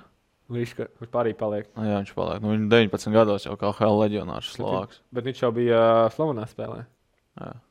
Nu, pirms tam, jā, nu, kā Helā pēdējā sezonā. Tā kā Būs interesanti paskatīties, kā Hells arī tagad, domāju, budžets būs sam, samazināsies. Reku vakar Morozovs pateica, ka baigi bargi vērsīsies pret tiem, kas ies pāri griestiem. Es gribu redzēt, kā viņš pret skā vērsīsies. un CS. Un, uh, es arī gribu redzēt, un tur ātrāk viņam tur būs problēmas. Gan, jā. Nē, nu, es domāju, ka Nomainīsies prezidents. Nē, nu, es domāju, ka viņi vienkārši pārslēgs līgumus un attiecīgā daļa tiks maksāta. Nu, es domāju, tur Konvertiņā. tā kā NHL var apiet, tur arī apiet tos algu grieztus, ar kaut kādu bonus sistēmu ieviesīs. Ā, nu, arī Nē, nu, bonus jau NHL tāpat skaitās iekšā. Tu nevari Jā. tā maksāt. Jā, jā, jā. Šeit tas ir atrunāts kā hell. Nav nejausmas. Es domāju, ka viņi paši nezina. Nav aizdomājušies. Taču kaut kad teica, ka tur atvērās šis tirgus, tur pirmajā mājā. ka- Signing bonus ir nezinu, uzreiz jau te- 90% teica- augsts. Teica, tur CSK ir kaut kādi, nezinu, 12 spēlētāji parakstīti, un viņiem jau ir aizņemta kaut kāda 85% no visas pieejamās naudas. Nu. Bet, nu, tas ir labas ziņas latviešiem, es domāju. Man, Vairāk iesi- neskatīšos leģionārus, viņš nevarēs samaksāt leģionāriem, kuri prasa 600. Piemēram, 700. Bet, nu. Es, es nezinu, nu, es kā skatos, teiksim, Baltkrievu. Nu, viņi neskaitās tur leģionāri, ko Stīcens aizgāja uz Nižņa Kāms, ko Gotovets aizgāja uz Omas, kur Stāsis spēlē Omas. Kā, man liekas, Salavāts vai kas paņēma to Jevenko, to Jevenko garu. Vai, jā. jā. Nu, reāli, nu, Jevenko, nu, laukumā, nu, vai viņš pat, viņš pat mīts, kas Dinamo ne ar ko neizceļās. Nu, ar to, ka viņš ir divi metri, ok. Tas ir viss, ar ko viņš izceļās laukumā. Nu, reāli, nu, tev paņem Salavātā, tāpēc, ka, nu, tev var paņemt un viss. Es neesmu leģionārs. Un... Jā, man interesē, kas, kas notika, ja latvieši neskaitītos leģionārus. Jā, bet tas nozīmē, ka viņš noteikti bija lētāks nekā kāds vietējais. Protams, jā. Viss.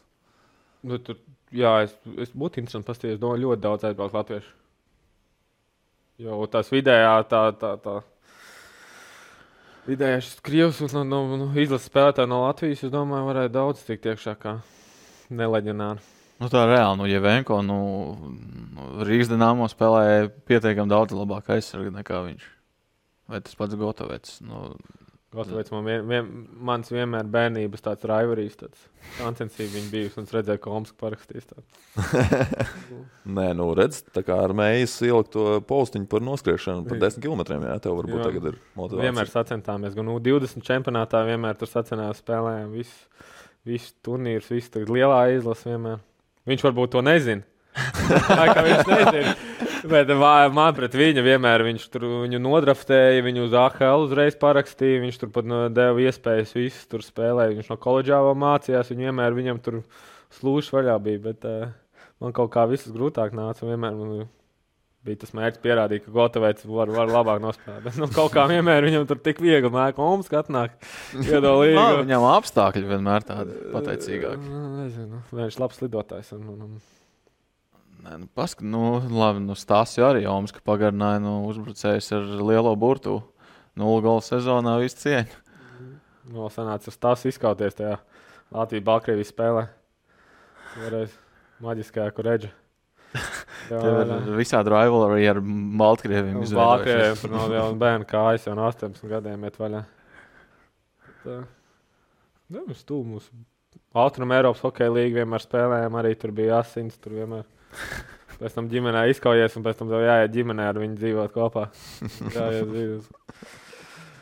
A, Kā ir? Nu, tagad es pieļauju, mēs visi skatāmies Jordāna dokumentālo filmu. Nu, tur jau kad pēdējais, jā, pēdējā sērijā bija, ka Mm. viņš ke, Kēram uzšāva pa seju. Tā arī tāda ļoti Jā, interesanta bet- epizode.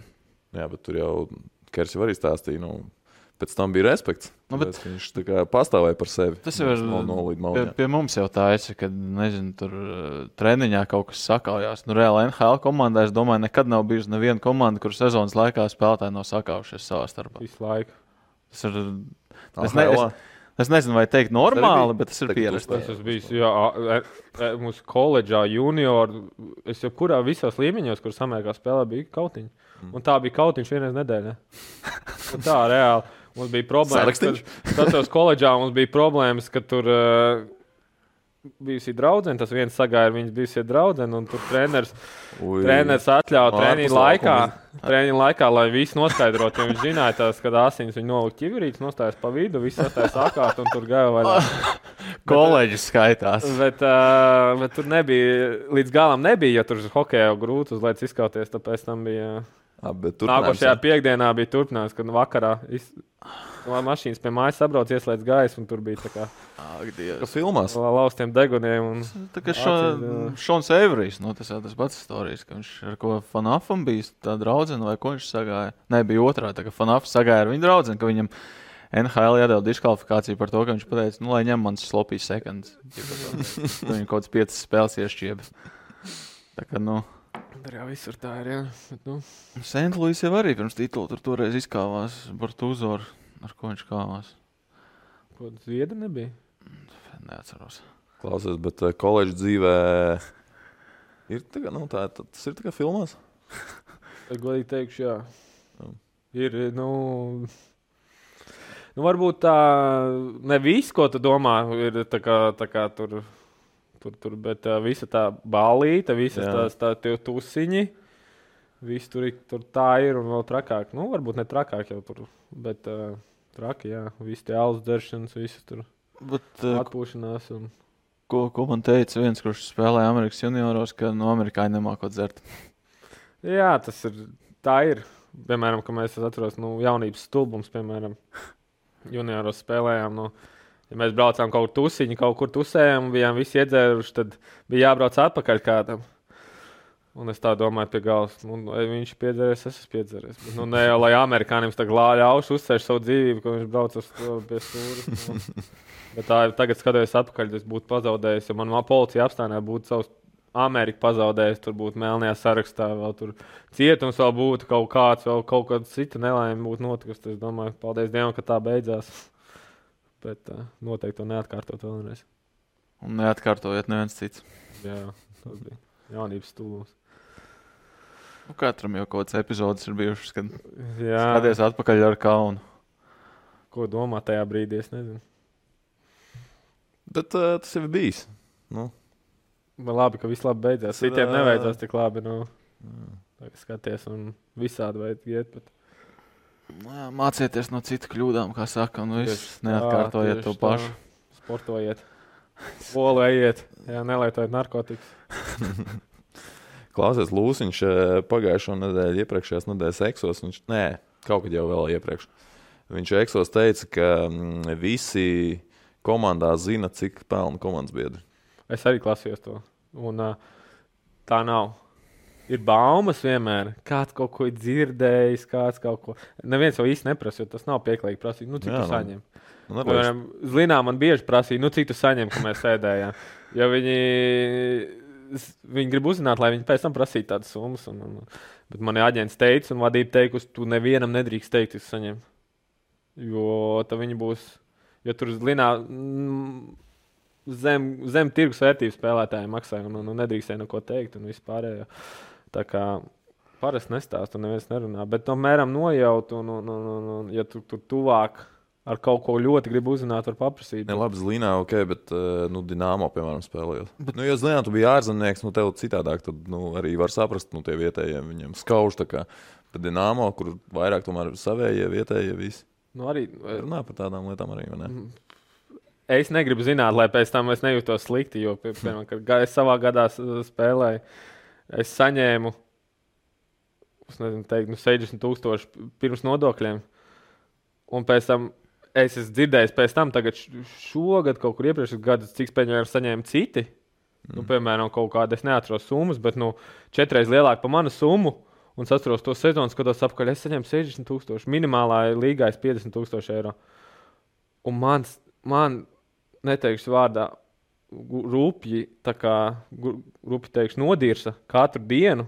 Teica, es nemācīju slidot, mācīju slidot.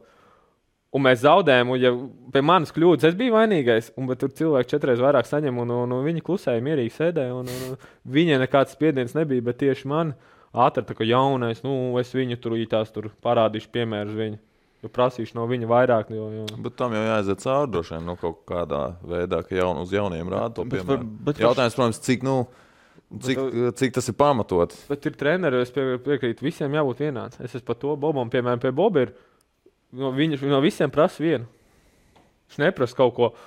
Ne, neprasa kaut ko citiem, kaut ko atsevišķu. Jā, visi prasa vienu taktiku, viens zīmējums, dari tā. Tu, tu ne, nesaki, ah, tu, tu vari izdomāt kaut ko citu, mm. dari savu, tu tur paņem rīpu, nu, apakaļ slido. Tā nav, jo viņš prasa vienu no visiem. Un, un, un ja kāds kļūdās, viņš parādīs, ka tas kļūdīsies.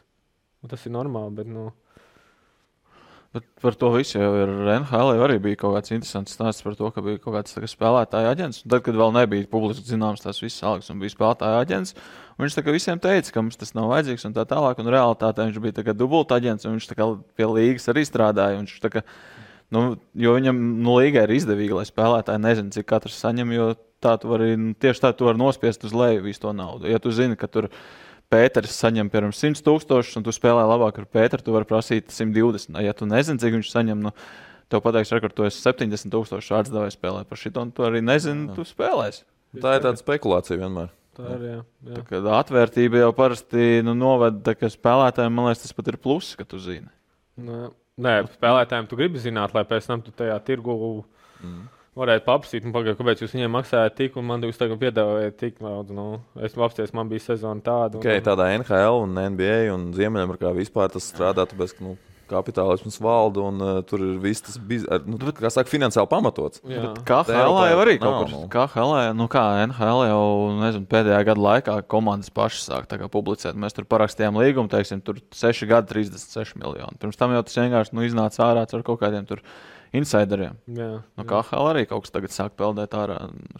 Tieši šajā gadā ir tā, ka nu, pāraksta un tad apmēram kaut kur parādās informācija. Nu, viņš saņem tik un tik. Es nezinu, vai, vai, vai tajās valstīs, kur tas klubs nepelna, Es domāju, ka Eiropā viņiem būtu pareizi at- atklātā spēlētāja algas.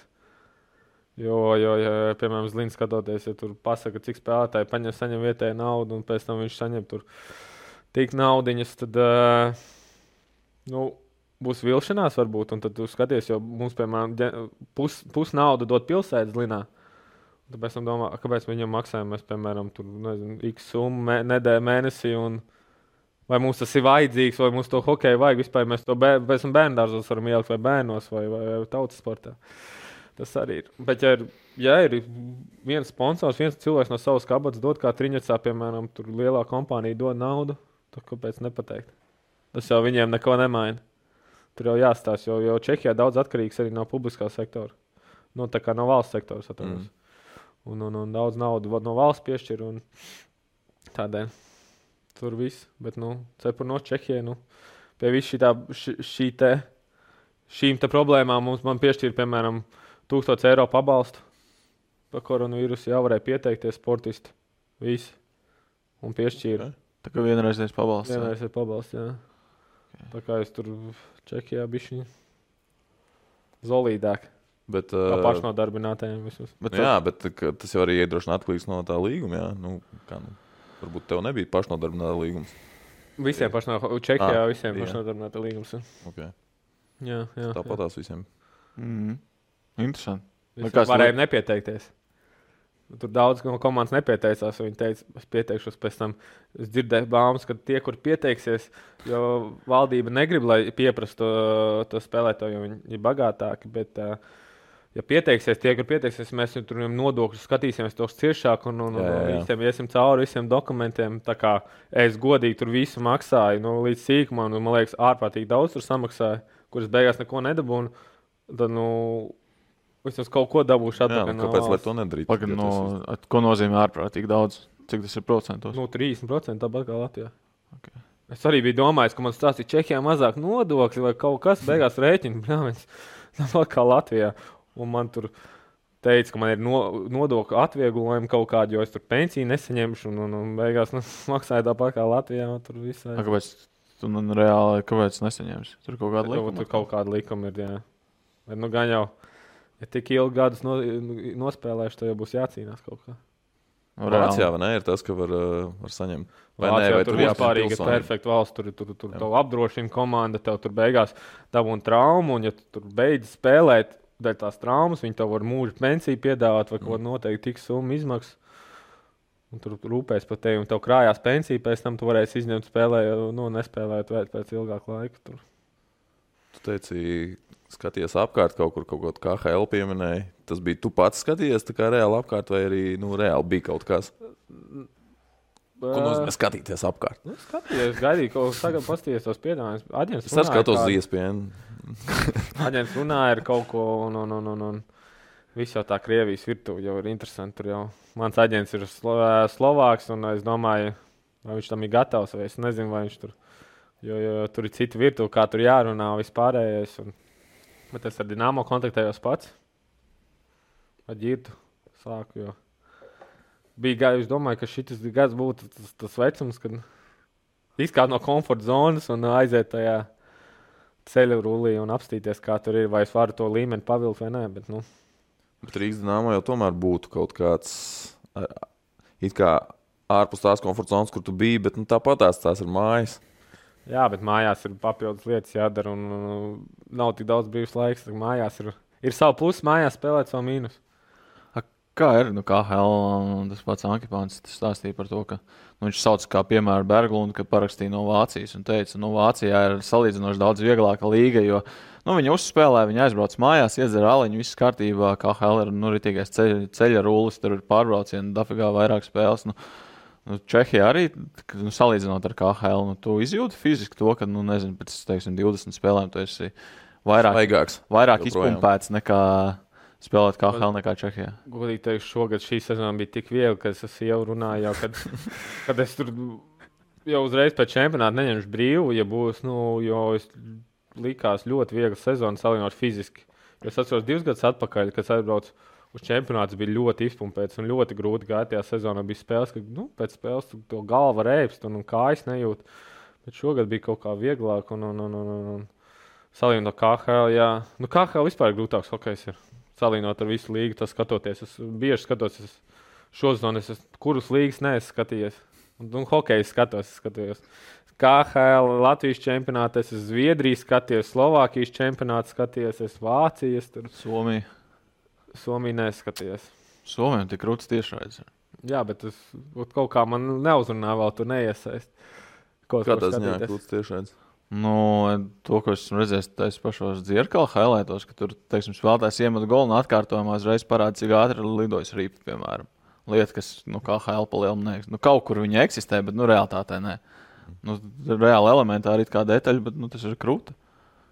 Tas ir Okay, grūti. padomāts, jā. Jā, jā, bet visu hokeju izskatīt, un, piemēram, KHL, nu, gļu, ļoti grūts hokejs. Es nezinu, kāpēc viņi tā dara. Krievi uztaisījuši savu hokeju, pat tādu tik aizsardzīgu hokeju un uh, tik sīkumainu un, un, un godīgi. Vai viņš ir pats skatītākais hokejs, ko skatīties, es neteiktu, bet. Uh, Kurš ir? Čehija arī interesanti skatīties. Nu, Zviedri ļoti ātrs hokejs, arī ļoti tehnisks, bet uh, arī, tas, arī, arī spēlē pareizi, tehniski, taktiski. Eiro, Eiropā man stabili visvairāk palīd, patīk skatīties Šveici. Šeit, jā, labs ir arī. Jā. Tāpēc, tur reāli aizsardzība pa lielu neeksistē. Tur viņi ir ir īpa uzbrukošs tur, viņi ieslidojās, tur viņi tur, jā, jā, jā. jā. Čempionu līgā arī sanāca paskatīties daudz spēles, kā man arī patīk hokeja. Labi, kā tev patīk Latvijas čempionāts? Jā, nu, patīk dažas spēles, paskatos, nu, interesanti. Paskatīties savus vecos draugus, ko spēlē. Kā liepāja šogad uguņot, paskatījos dažas spēles. Brālis saistīts ar Hājas Rīgu, tad uh, viņa spēles bieži paskatījos un, un apspriedēm spēles momentus, kāpēc kas notiek. Un, un, un gribējās arī tur redzēt spēlētājus latviešu 18, kas tur aug. Ir, ir, ir cilvēki, kas raksta no Amerikas, vai ir kāds spēlētājs un, un vispār. Tev jā? Tev Nu, prasa? jā, man no koledžas ir prasījusi. Tagad bija vasarā iepriekšējos kāzām uh, Čoma, kurš Omahās dzīvo. Un, un, un es zinu, zinu Omahas Lanceru, ģenerāla menedžera galveno treneru jau no iepriekšējiem laikiem, un, un arī no Linkoln Stars cilvēks, kas topošo prezidentu, kurš grib atpirkt atpakaļ komandu. Un, mans koledžas treneris prasīs par spēlētājiem. Bet, uh, nu, visi, visi bija gatavojies tam Osamas čempionātam. Visi bija, bija, bija grasījās braukt Jā. turien, un, un, ja kaut kas ieinteresētu, viņiem būtu. Tu zini, teiksim, kurš par tevi paprasīja? E, kuram par tevi paprasīja, lai tu no, nonāktu Amerikā? Vai tu nonāktu, teiksim, tieši Es- koledžā? Es, es zinu, ka es uz Ameriku tiku caur Eriku Miljonu. Un, nu, man treneri mm. bērnības, un uh, viņam bija vecie kontakti, kaut kā uh, vecs aģentiņš, Bobs Konels, kurš Bostonā dzīvoja. un Caur viņu sakontaktējās, vai uzprasīja kaut kādu spēlētāju no Eiropas, vai nevar dabūt tur Teksasā. Viņam tur vajadzēja, un, un, un tā es arī tiku. Un Eriks bija pirmais, kas, kuram uzzvanīja man. Un, un es uzreiz, jo es tajā laikā spēlēju Dienāmā juniorā pie Beresneva trenera, un tur, tur arī bija ceļu rullis. Tur bija, tur bija spēles, ka 40 minūtes. Un, nē, es biju sapulcis, es atceros vienu. Es ienāku iekšā, kas jocīgi. Tie, ka, ka, tur televizors, tur vēl kasete vēl bija vecā, vecās spēles. Lasīt. Tur televizors ielas, kasetnieks. Visi krēsli tā salikt apkārt, un viens krēsls pa vidu stāv. Es tā ieju, apsēžos tur apkārt.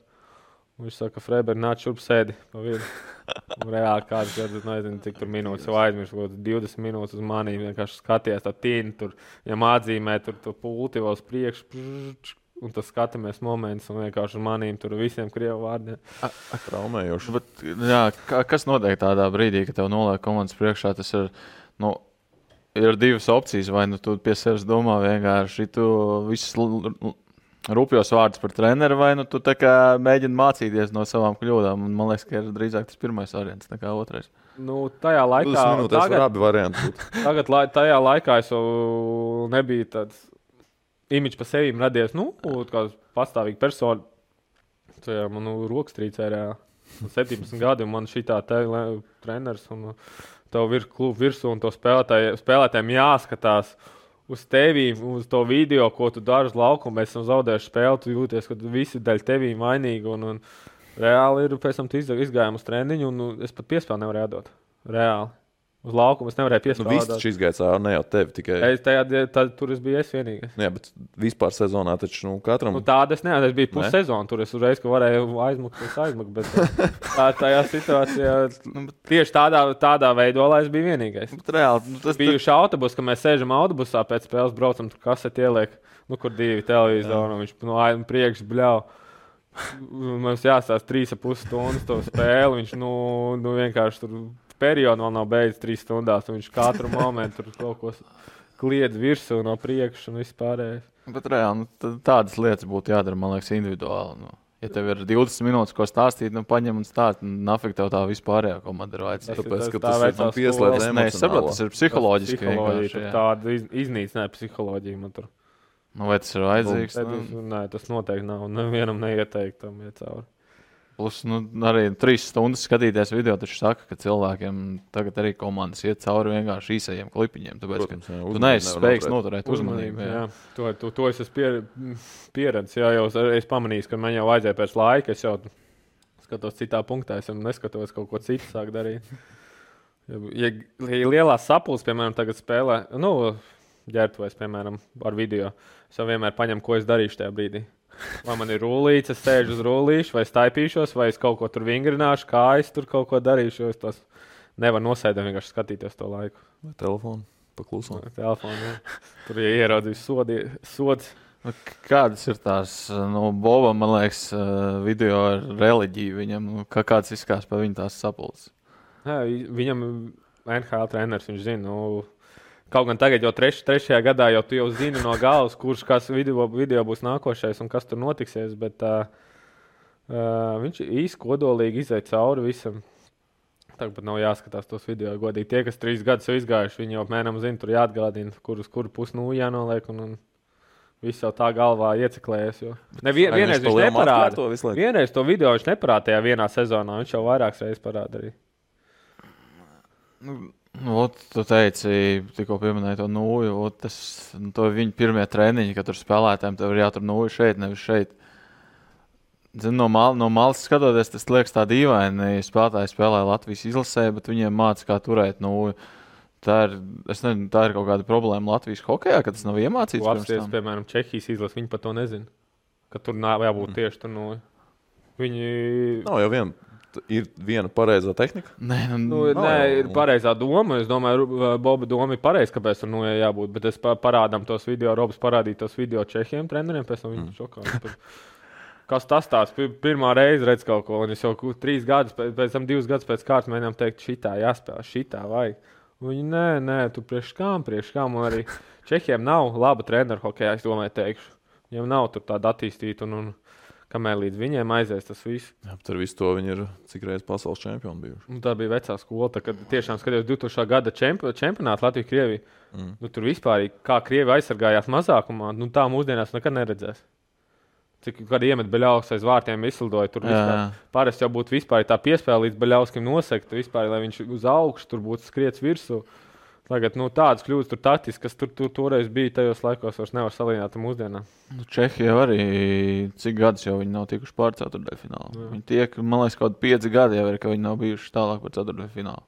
Bet, nē, nu, vienkārši tā lieta, es, es to saprotu, skatoties no vienkārši no cilvēkiem. Tas nav iemācīts, viņi pie tā nav vainīgi. Vienkārši tas tā liekas, tā ļoti interesanti. Es rītīgi atceros divas lietas. Tās bija tās nūjas, un otrs bija, ko es atceros, ka citreiz, piemēram, tu spēlē, tas man liekas tā vairāk izteiktāk ir. Um, Malajiem uzbrucējiem, ka tu griezies caur, nevis caur to pusi, kur vajadzētu, bet caur to pusi, kur tu esi pieredzējis. Jā, kur Tas spēlētājs iet pa šito pusi garām, tu esi pieredzējis griezties pa otru, un tu arī griezies pa to. Mm -hmm. Un man, liekas, man liekas, nu, to vispār ir iespējams izlabot, teiksim, ja tev 25 gados sāk kaut ko tādu stāstīt. Tu vari mācīt, nē, to, ka tev jāgriež kaut kur būs ar laiku, ar laiku, tas prasa laiku, tu sitienu neiemācīsies. Tā jau tā muscle memory, kā būtu latviešu. Muskuļu atmiņa. Jā, atmiņa, muskuļu atmiņa, jā, būtu, un, un, un tev iet pa turiem pa kreisi. Man arī pagriezieni, kur es vieglāk pagriežos kreisā, būs nevis labo. Un, un, un, ir dzīts ārā, bet tajā brīdī, kad tev ir skābeklis pietrūkst ķermenī, ka tu esi noskrējis tās divas eh, minūtes uz laukuma, tad tur nemaz nedomā, ko treneris teica. Tur kā Tur ir tā aiziet, aiziet, tur izdzīvošanas instinkts. Nu, tā. jā, nu, hokeja jau vinēja. Nu, tajos brīžos, kad spēlētāji ir noguruši. Ar svaigu prātu visi var visu atdot piespēli. Visi jautājums ir, vai tu. Okay. Visu sporta veidu. Nu, labi, nu, mēs runājam par Basketbolā arī nogriezt. Nu, var nogurt vispār spēlēt basketbolu. Jordans bija noguris, kad viņš tur atgriezās pēc Beisbolu. Nu, dīkstāves, jā, pabalsta. Tur beisbolā vispār tas ir interesants sports veids. Tur, Tas ir interesants. Jā. tas ir interesanti. Tur, tu, kā tur, te, tur stāstīt, jā, ka tur viņi citādāk jātrenē, citādākas muskuļu grupas. Kā viņš atgriezās? Nē, nu viņš atgriezās uh, tā kā balkt ap uh, ķermeņa augšdaļu. Bija uzkačājis ļoti ķermeņa augšdaļu. Un tas viņam traucēja mētienam. Jo Jā. viņam uh, nu, pavisam cita rotācija ir, nu, kustības rotācija. ir. Un tu trenē to, lai tu vari atsist un aizskriet. Tev nav jāceļ rokas augstāk. Skriešana tur nav baigta būt. Bājā skriešana. Nē, nu, ok, jā, nu, Es 130 kg.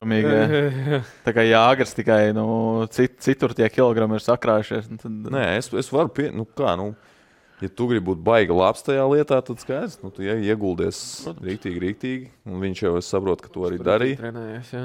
Un Tad skaidrs, ka viņam varētu būt arī pēc tam kaut kādas problēmas. Bet nu, viņš laikam diezgan uh, salīdzinoši ā- nu, viņš piegāja pie tā procesa ļoti nopietni, lai tiktu atpakaļ. Nu. Tas ir Jordans. Ja viņš jau arī karjeras īstenībā, tad, kad viņš atgriezās, tad sākās tas, ka viņš tā kā nu, rītīgi tāds bulīts kļuva. Nu, ne bulīts, bet tāds lielāks kļuva. Par šo man liekas, nu, savākot kopā to, ko teici par to, kāds izskatījās pirms hokeja 2000. gadā, un vēl savākot, ka tur dokumentālajā, ka Jordans teica, cik gados viņš pirmo reizi sāk svārst cilāt. Pirms Es tam viņš vienkārši jā. spēlēja. Es Jā, par to reāli nošokējos. Bet Lebrons labāks. Jā, Lebrons Džeims labāks. Tajos gados viņš tur. Tajos gados? Tajā komandā, tajā komandā viņi ielikt, viņi tur vispār. Nē, nu, man liekas, Lebronam ir dabas dots vairāk. Jordans ir vairāk pats panācis. Dažādi spēlētāji, man liekas. Protams, jā. Nē, man tas tāpat. Pat tīri pēc, uh, nu, tāda, pēc savas spēles, pēc, tās, pēc tā, kā viņi pieiet spēlē. Tieši tā, bet ar kuru tu gribētu spēlēt komandā? Nu, es skatos, Kobe, es skatos Jordanu vai Ar, Nē, es- es- ar Jordanu es es- negribētu, lai man Ar Kobe arī gribētu. seju. Lai sit pa seju, es negribētu. Nē, es tas, nē, tas, tas ir normāli. Vai vajag, kad tu tā enerģijas to sakrājusies iekšā? Nu, Dažreiz es, vajag. es, nu, Dažreiz vajag. es neesmu. Vienmēr gājis basketbola cauri. treniņā un viņš tev vienkārši nocērt rokas. Ko, ko tu darīsi? Nē, nu, labi, tas ir basketbols. Nē, nu, nu basītī jau pats neviens nekaujās. Nu, Ja va- Viņi māca kauties. Visādi ir. Nē, Nu, dom, es domāju, basītī nenotiek koledžās tā, ka tur sastājās laukuma centrā un vai rekurtā bijusī draudzene, vai izkaujoties. o, es domāju, viss, kas notiek.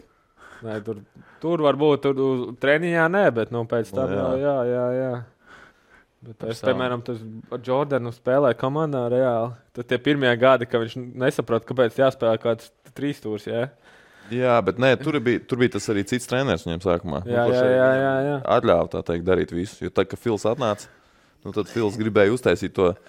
E- To, to, to trīs stūri, kas strādāja, un tad Jordans bija tas, uh, tas kurš varēja pavilkt tos izšķirošos Bet- bet tas- brīžus, vai to trīs stūri izjaukt jebkurā brīdī. Un viņš bija tik labs, ka viņam nu, ka tas netraucēja visam tam pārējiem. Bet reāli. Karmelo Ņujorkā arī nu, plus mīnus kaut kas līdzīgs, nu, līdzīgā statusā, bet nu, tur jau tas nestrādāja. Tur Karmelo nav nestrādāja. Jordans. Nu. Bet es, Ne, nekustīgāks trīs reizes. es principā pārdomāju, es esmu gatavs, lai Jordans man sit pa seju, jo es gribētu izbaudīt, kā bija reāli. Kā viņš Man liekas, pat vairāk nevis Jordana, bet Rodmana dēļ. Vot Kā tas ir, kad sezonas laikā tev palaiž prom un tu vienkārši neatceries. Tas, vēl, tas vēl ir. Tas vēl varbūt, zin, kā palaiž, var pa klusu aizmukt arī tur bijuši tipa saslims un aiz, aizbrauc kaut kur projām. Bet tā, tie absurdi pēc plēsoņa spēles, uz Jordana sēž ģērbtuvē ar cigāru. Globos. Vēl skaties, nebija nemaz tik tālu, jā, nu cik tas ir, un viņi tas bija normāli. Labākais spēlētājs pasaulē. Un viņš cigāru, un nu, tagad tu skaties, nedodies kā ģērbtuvē kaut kā tāda izvilkt. Nu, Ārprāt. Pag- Pagaidi, tev neviens komandas biedrs nepīpē. Ā, Tā, ka ikdienā pīpēt, nu, es ne, man nav kādreiz vispār man nav bijuši tādi komandas biedri. man liekas. Kas Nu, ikdienā pīpēt? Nu, man liekas, nu, ir tādi spēlētāji. Es domāju, ka NHL ir tādi spēlētāji, kas ir tādi, kas pīpē. Es nezinu, es nesaku, Hokejs Kā, es Hokejistiem- zinu, hok- Zubovs bija pēdējais, kurš tur pīpēja. Nu, ko es tagad tā uz sitienu varu pateikt? Hokejistiem nav tā košļāmā tabaka populāra. Ir. vai ne? Tas jau kaut kādā ziņā aiz, aizstāja to. Jā, bet. Nē, nu. NHL jau aizstāja visu kokainu. Jā, NHL tur viss citādāk, man liekas. Bet, jā, bet ar Lebronu būtu interesantā komandā. Mm. Lai viņš klausās, lai viņš zinātu, kas ko tas tu viņa gribi? pusē. Nu, man droši vien arī, jo es gribētu izbaudīt spēli, bet nu, tā kā Gribi izbaudīt, vairāk. izbaudīt. Tu Nevis gribi uzvarēt obligāti par katru ne? cenu. Ja tu gribi uzvarēt par katru cenu, tad ar Tā Kā tur vienā momentā rādīja tajā, tajā video, es neatceros, kur tā spēle. Ka viņam bija pēdējās sekundes, viņš gāja cauri un pipens jau skrēja uz reboundu. Un viņš dod piespēli. Neviens pat negaidīja, ka viņš dos Jā, jā. piespēli. ne? Tas Nu, bija pēc atgriešanās. Jā, jā, jā. Un Tur Lando, runa. jā, tā sērija. pat ne, tu vienkārši skrien pēc bumbas, kaut kur atliks kaut kas tur. Jā, Vai tu to gribi spēlēt basketbolu? Nu, Man kaut kā gribās ar rītīgi vilkt paralēlus, man arī besīja tā salīdzināšana, bet tā kā Ronaldo un Messi arī kaut kādā ziņā tāda līdzīga spēlētāja. Būt. labāks. Messi ir stabils labāk. Stabils. Ronaldo. Paskaties. Visu- Salīdzināt vispār tas ir bezjēdzīgi. Protams, es tikko teicu, ka tas ir bezjēdzīgi, bet Messi. Mēsī. Federers, uh, Džokovičs un Nadāls. Nadals. No kurš labāks? Tenisā jau, man liekas, atkal ir tas, nu, tev vienkārši patīk viņa spēles stils un viss. Jā. Man patīk, kā spēlē Federers, piemēram. Viss. Man vienkārši patīk, kā viņš spēlē. Es, man liekas, no šiem trim viņš tā kā būtu tāds trešajā vietā, bet man viņš vienkārši patīk, kā spēlē viss. Jā. Arī vēl viens. Viņš ir tenisa jāgars. Turpinās droši vien arī vēl ilgi Nu, spēlēt. es domāju, ka nē, viņam ir citas lietas dzīvē arī. Nē, bet viņš kaut kāds arī bija uz to pusi. man liekas. Ir, ir. Baigais, baigais. Jā, kad- Pasists mazliet uz tenisa. Jā, kad viņam baigais. Zinu, ka Džokovičs varbūt tur. Cepur noskaņš atgriezās no traumas. Cik Džokovičs. sākums viņam bija grūts un izskatījās, skatījos tās spēles mačus pēc tās operācijas. Nu, galīgi domāju, ka viss. Nevarēja uzsist to sēru vairs. Džokovičs bija tas, kurš sarakstīja grāmatu ja, par to, kā viņš glutēnu nelieto. eh, Nu, Kā nu Džokovičs jau ir tas atgriezīsies stūra, viņš laikam nespēlēs, viņš negrib vakcinēties. Jā, es redzēju, jā. Okay. Viņš Es tur redzēju, kaut kur Twitterī es redzēju, kad viņš ir Latvijas nofilmē, no, nobildējis Džokovičam blakām kaut kur Turcijā, vai kur tas bija. Neredzēju. Mārtiņš Lauta. Jā, jā, jā, jā. Un viņš kā ieraudzīja Džokoviču tā perspektīvu. Televizorā viņš bija jaudīgāks izskatījās. Man vispār tas kaut kā, ir kaut kādi, jums ir kaut kādi tādi elki, ar ko jūs, nu, toču, ja, ja es viņus satiktu, es viņu nobildētos. Man, man laikam nav tāda, es tādu nē, neticu laikam īsti tādiem. Jā, būtu tik daudz cilvēku, man liekas, ko es satiktu, un vajadzētu nobildēties. Jā? jā. Nē, tā, nu, lai nu, šobrīd es Jordans satiku, tas noteikti nobildētos. Jā. Bet, vai teiks, es labāk izbaudītu sarunu ar viņu, nekā tur bildīt taisīt. Nē, nu, tā labi. Salīdzināja. Es Jā, diez vai Nē, viņš nu, tā atvēlēs pusstundu. Viens ir Ok, 30 nu, es sekundes, viens ir 30 Tu tiktu minūtes. pie Jordana parunāt, tur saru, tiksies sarunas ar viņu. domā? Uzaicinām viņu varbūt podkāstu. Ja man liktu izvēlēties sarunu vai bildīt, es ņemtu sarunu. Nē, Nē, nu, bet ja tu pat uz vai- ielas, ka tu vari nofotografēties vai prasīt uz sarunu, viņš tev dod sarunu. Bildi nedot noteikti. Redzot to, kas notika tajās, tur vispār viņš tur atteica daudziem un vispār. Traki ar viņu. bija. Un Tagad vispār, man liekas, neaizskarams tas Jordans. Nu, jā, tas ir tāds mazliet arī. Nu, tas ir tā, cik apmāta vispār visa pasaule var kļūt ar vienu tēlu. Nu, padarīt vienkārši par, nu, par es pat nezinu, par ko. divu, jā. Interesantākais jau tas, ka tas ir komandas sporta veids. Vienmēr šie populārākie ēli, ka izpeld no komandas sporta veida. Jā, tur tā olimpiāda nos, nospēlēja. Tā olimpiāda, kur atļāva beidzot arī NBA spēlētājiem spēlēt. Tas bija tas, man liekas, brīdis, kad, eh, kad, kad tas uzsprāga. Un viņš gadījās tas cilvēks, kurš bija tā kā populārākajā tās olimpiādas komandā, populārākais cilvēks. Mm. Nu, un es domāju, ka tas tā iedeva tādu sprādzienu. Arī Čehijā ir pateikts, no, ar kuru nofotografēties kopā. Es domāju, ļoti daudz teiktu, Jāgars. Es atceros, es nāku uz Linā, nāku uz, uz, uz, uz spēli. Un eju uz ģērbtu, tur pa to blakus ieeju, mums tur jāiet. Un tur blakām arī ir uh, pretinieku komandas ģērbtu. Un Es domāju, oh, mūsu daudz fani tur kādi 20 stāv jau. Savu nu, autogrāfu būs, es teicu. Neviens nepaprasa neko. Es saprotu, visi gaida jāgrūna. Kas interesanti, Jāgars, piemēram, viņš nebrauc komandas autobusu. Viņš nebrauc ar komandu. Viņš ir īpašnieks. Viņš pats atbrauc ar savu mašīnu. Es domāju, viņam šofers atved vai kā. Viņš atbrauc ar savu mašīnu. Un, un, un. Man liekas, tas nav pareizi. Labs, labs. Nu, no komandas veidošanas viedokļa nav pareizi. Nu, tas domāju, domāju, ir pareizi no tā, ka viņš ir īpašnieks. Ok, viņam jāsaglabā kaut kāda distance, bet nu, tajā pašā laikā te ir viņa laukumā. Nu, Nu, bet Ej ar tiem pārējiem. Es domāju, laukumiem ka visi, visi apzinās, kur viņi ir nonākuši.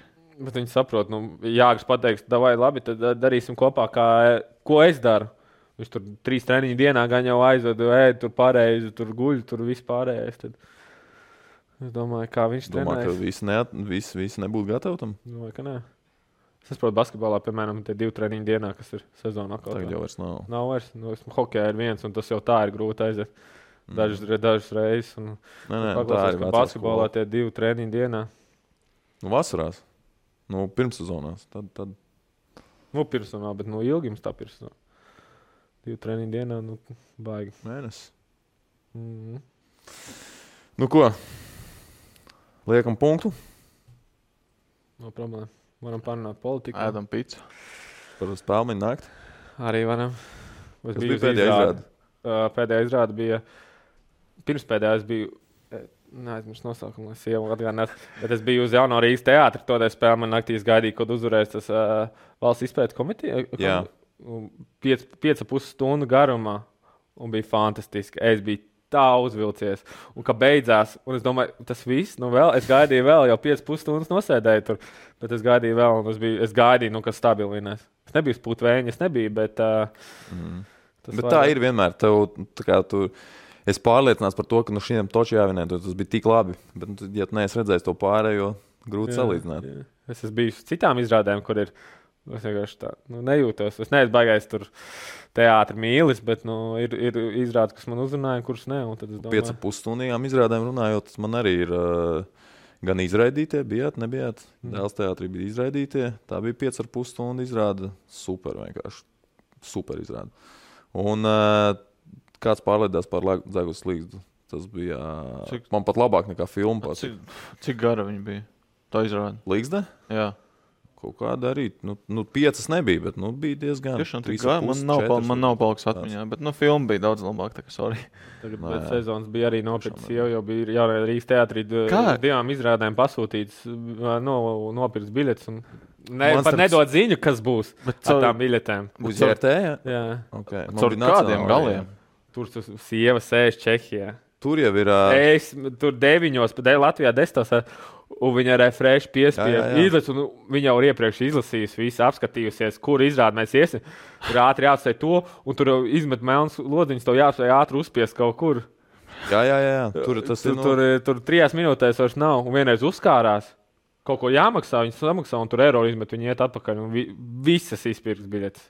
Mm. Nu, pat vairākām citām izrādēm. Un, un neko Nu, gaidījām. jā. Gaidījām nākošo variantu. Jaunajā es neesmu bijis.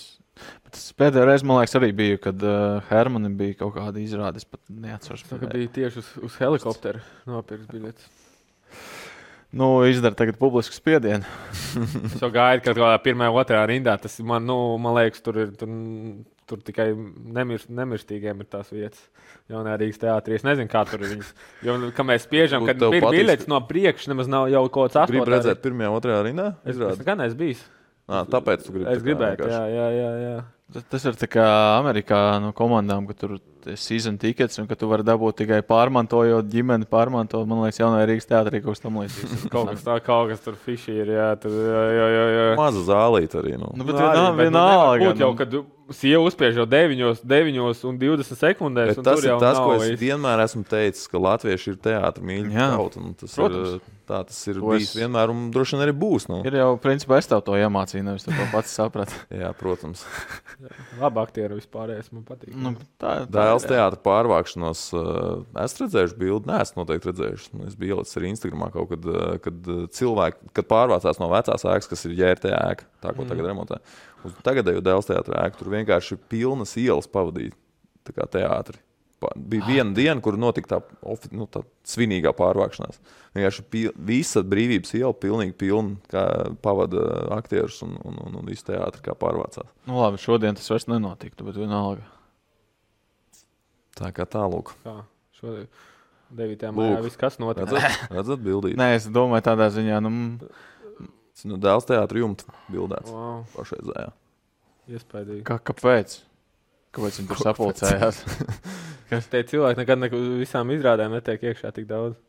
Nu, nu, jā, padomu laikos jau bija krūtākais, kas tur varēja būt. Bija aktieris, Nē, nu kā vēl? mākslinieks. Padomāju. Paklausos, kāds algas maksā teātrī. Nu, jā, Jā, tur, bet nu, viņam jāpiepelnās. Tur, Tur jau tā lieta, Tur, nu, tur, tu- tur ir Nē, jāpiepelnās. neviens jau nav tikai aktieris. Nu. Nu, jā, saprotu. Jā. Un Kāds jau gan jau ir? Nu, Bet, nu, runājot par aktieriem, es nezinu, vai viņiem tā būs tā pensija. Viņiem iet, bet, nu, kā baletējotājiem arī iet pensijā jau cik gados. viņiem- Nē, nē, var iet ātrāk. Var pensionēties ātrāk. Bet sportistiem to jā, nav jāpaceļ. Ne? Es gribētu sportistiem kāds risināt. Vispār šis nav sakārtots. Sportistiem vispār viena, ko es gribētu risināt, kaut ko, piemēram, izveidot sistēmu, kur stimulē spēlētājus spēlēt, piemēram, Latvijas izlasēs, gan basketbolā, hokeja, futbolā, lai stimuls, kur pēc tam valsts finansē kādā izglītībā. Jo cik, okay. cik daudz, cik daudz sportistu pabeidz Mm. to karjeru, un viņiem nav nekas izglītība vai iepriekš kaut kas sakārtots. Arī tas, es tur vienu gadu arī, kad bija Dienāmo, es mēģināju eh, LSPA tikt iekšā un izpildīju visus normatīvus, jo man nekas nebija pa brīvu. Es nekādā nultajā grupā pateicu, ka nelaidīs. Un vajadzēja iet, mēs ar Gunārs Korts vēl likām normatīvus. Trīnītes skrējām, pievilkāmies, tur viss pārējā. Un, jā, mēs pēc mēneša izlidojām ārā. Nu, tur grafiks bija ārprāts ar Krieviju. Tur, nu, es tur noliku trīs, trīs kaut kādus kontroldarbus vai kas tur bija. Un, bet nek, mums nav kaut kāda sistēma izveidot, kā piemēram karjeras laikā, piemēram, sportists no valsts kaut kā, lai iegūtu izglītību kaut kādā. Nē, nē, Nu, tā ir laba doma īstenībā. Viens, viens, viens, ko vismaz tu sakrāji 50 spēles mm. izlasē, un tev automātiski gadi. Tu vari izvēlēties, kur kaut kur tev palīdzēs. Tur ir SU vai, vai LU vai Sporta akadēmija, kur viņi tev četru gadu laikā. Šis labs, šis jābīda. Nu, ja, šī īstenībā ir rītīgi laba ideja. Tad Jā, jā, savu jā. veidu budžets. Nu. Jā. Nu, tā kā parasti tie cilvēki tiek budžetā. stimuls kaut kādu nu, pabīdīt gan spēlētājiem, labi, gan izlasēm. Un, un, Un valstī. Valstī, Valstī, labi. nu, Jā, labākie. prestižs arī. Jā. Mm. Jā, jā, beig, beigās, kas arī tos, miljonus sapelnījis basketbolā, piemēram, basketbols. Bet uh, vajadzīga tā izglītība, beig, beigās būs. Un, Lai nav Maiks Taisons pēc tam. Maiks atgriezīsies, viss kārtībā. Nevajag, es tur man bāles ir. Kad, Man ar bail. man ir bāles, tur viens sitiens var nosist cilvēks, tur un, invalīds palikt. Tur, Nu, bet boks jau pats par sevi ir tāds. bet viņš jau ir tā, jo viņam jau ir problēmas. Viņš vēl ies ir ringā iekšā, es domāju, nu, Nu, no, es nezinu, es dzirdēju, es kaut kādā ziemā, man liekas, hokeja, kad es tieši braucu. Noklausījos podkāstu, bija, man liekas, Džo Roganam bija ar Maiku Taisonu. Un Viņš stāstīja par visu savu pagātni, par visu, kā viņam ir gājis bērnībā, par visu pārējo. Tas ir jau films. Jā. Tas stāsts ir diezgan nu, šausmīgs. Es zinu, ka Katskaļos, kur viņš trenējās, brauc tur ir liela latviešu ciemats pat uzbūvēts. Tur latviešu ielām es biju, tas ir Ņujorkā, kur mēs braucām. Un, un, un, un, un tur vispār Katskaļi vienmēr asociējas man ar latviešiem, tur daudz latviešu dzīvo. Kā, ja kādreiz brauc skaties taisnība, tad tur latviešu. ciemats ir. Klausies, vēl viens pats pēdējais. Mēs īstenībā šo varētu no, noslēgt.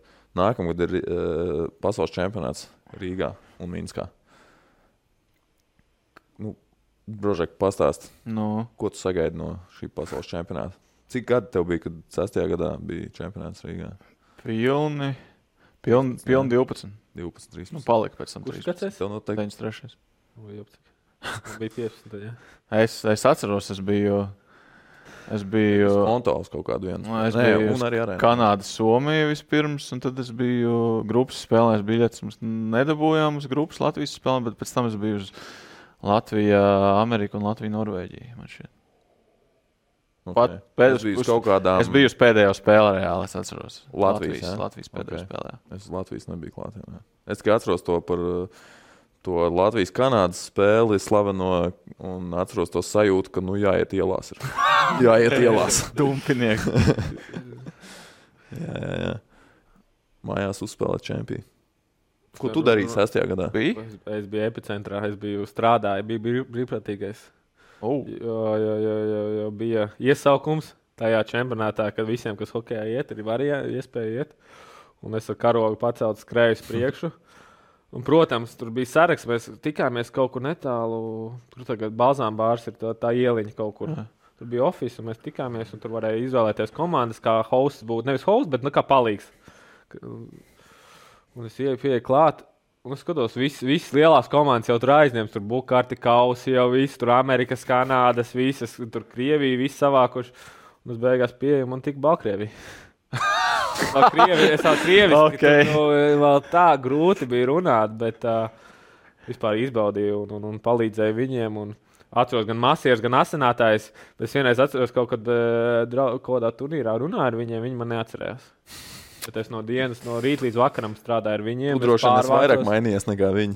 Jā, laikā. varētu būt. Jā, es pārvācos uz visas hokeja Latvijas spēles, redzēju, gan Kanādu, kā tu saki, gan, ā, gan Skonto halē Mhm. dzīvojām. Es tur biju vispār iekšā no rīta līdz vakaram. Bet tur bija vispār interesants stāsts. Kad kanādieši brauc prom, cik viņi tur 50 nūjas atstāja.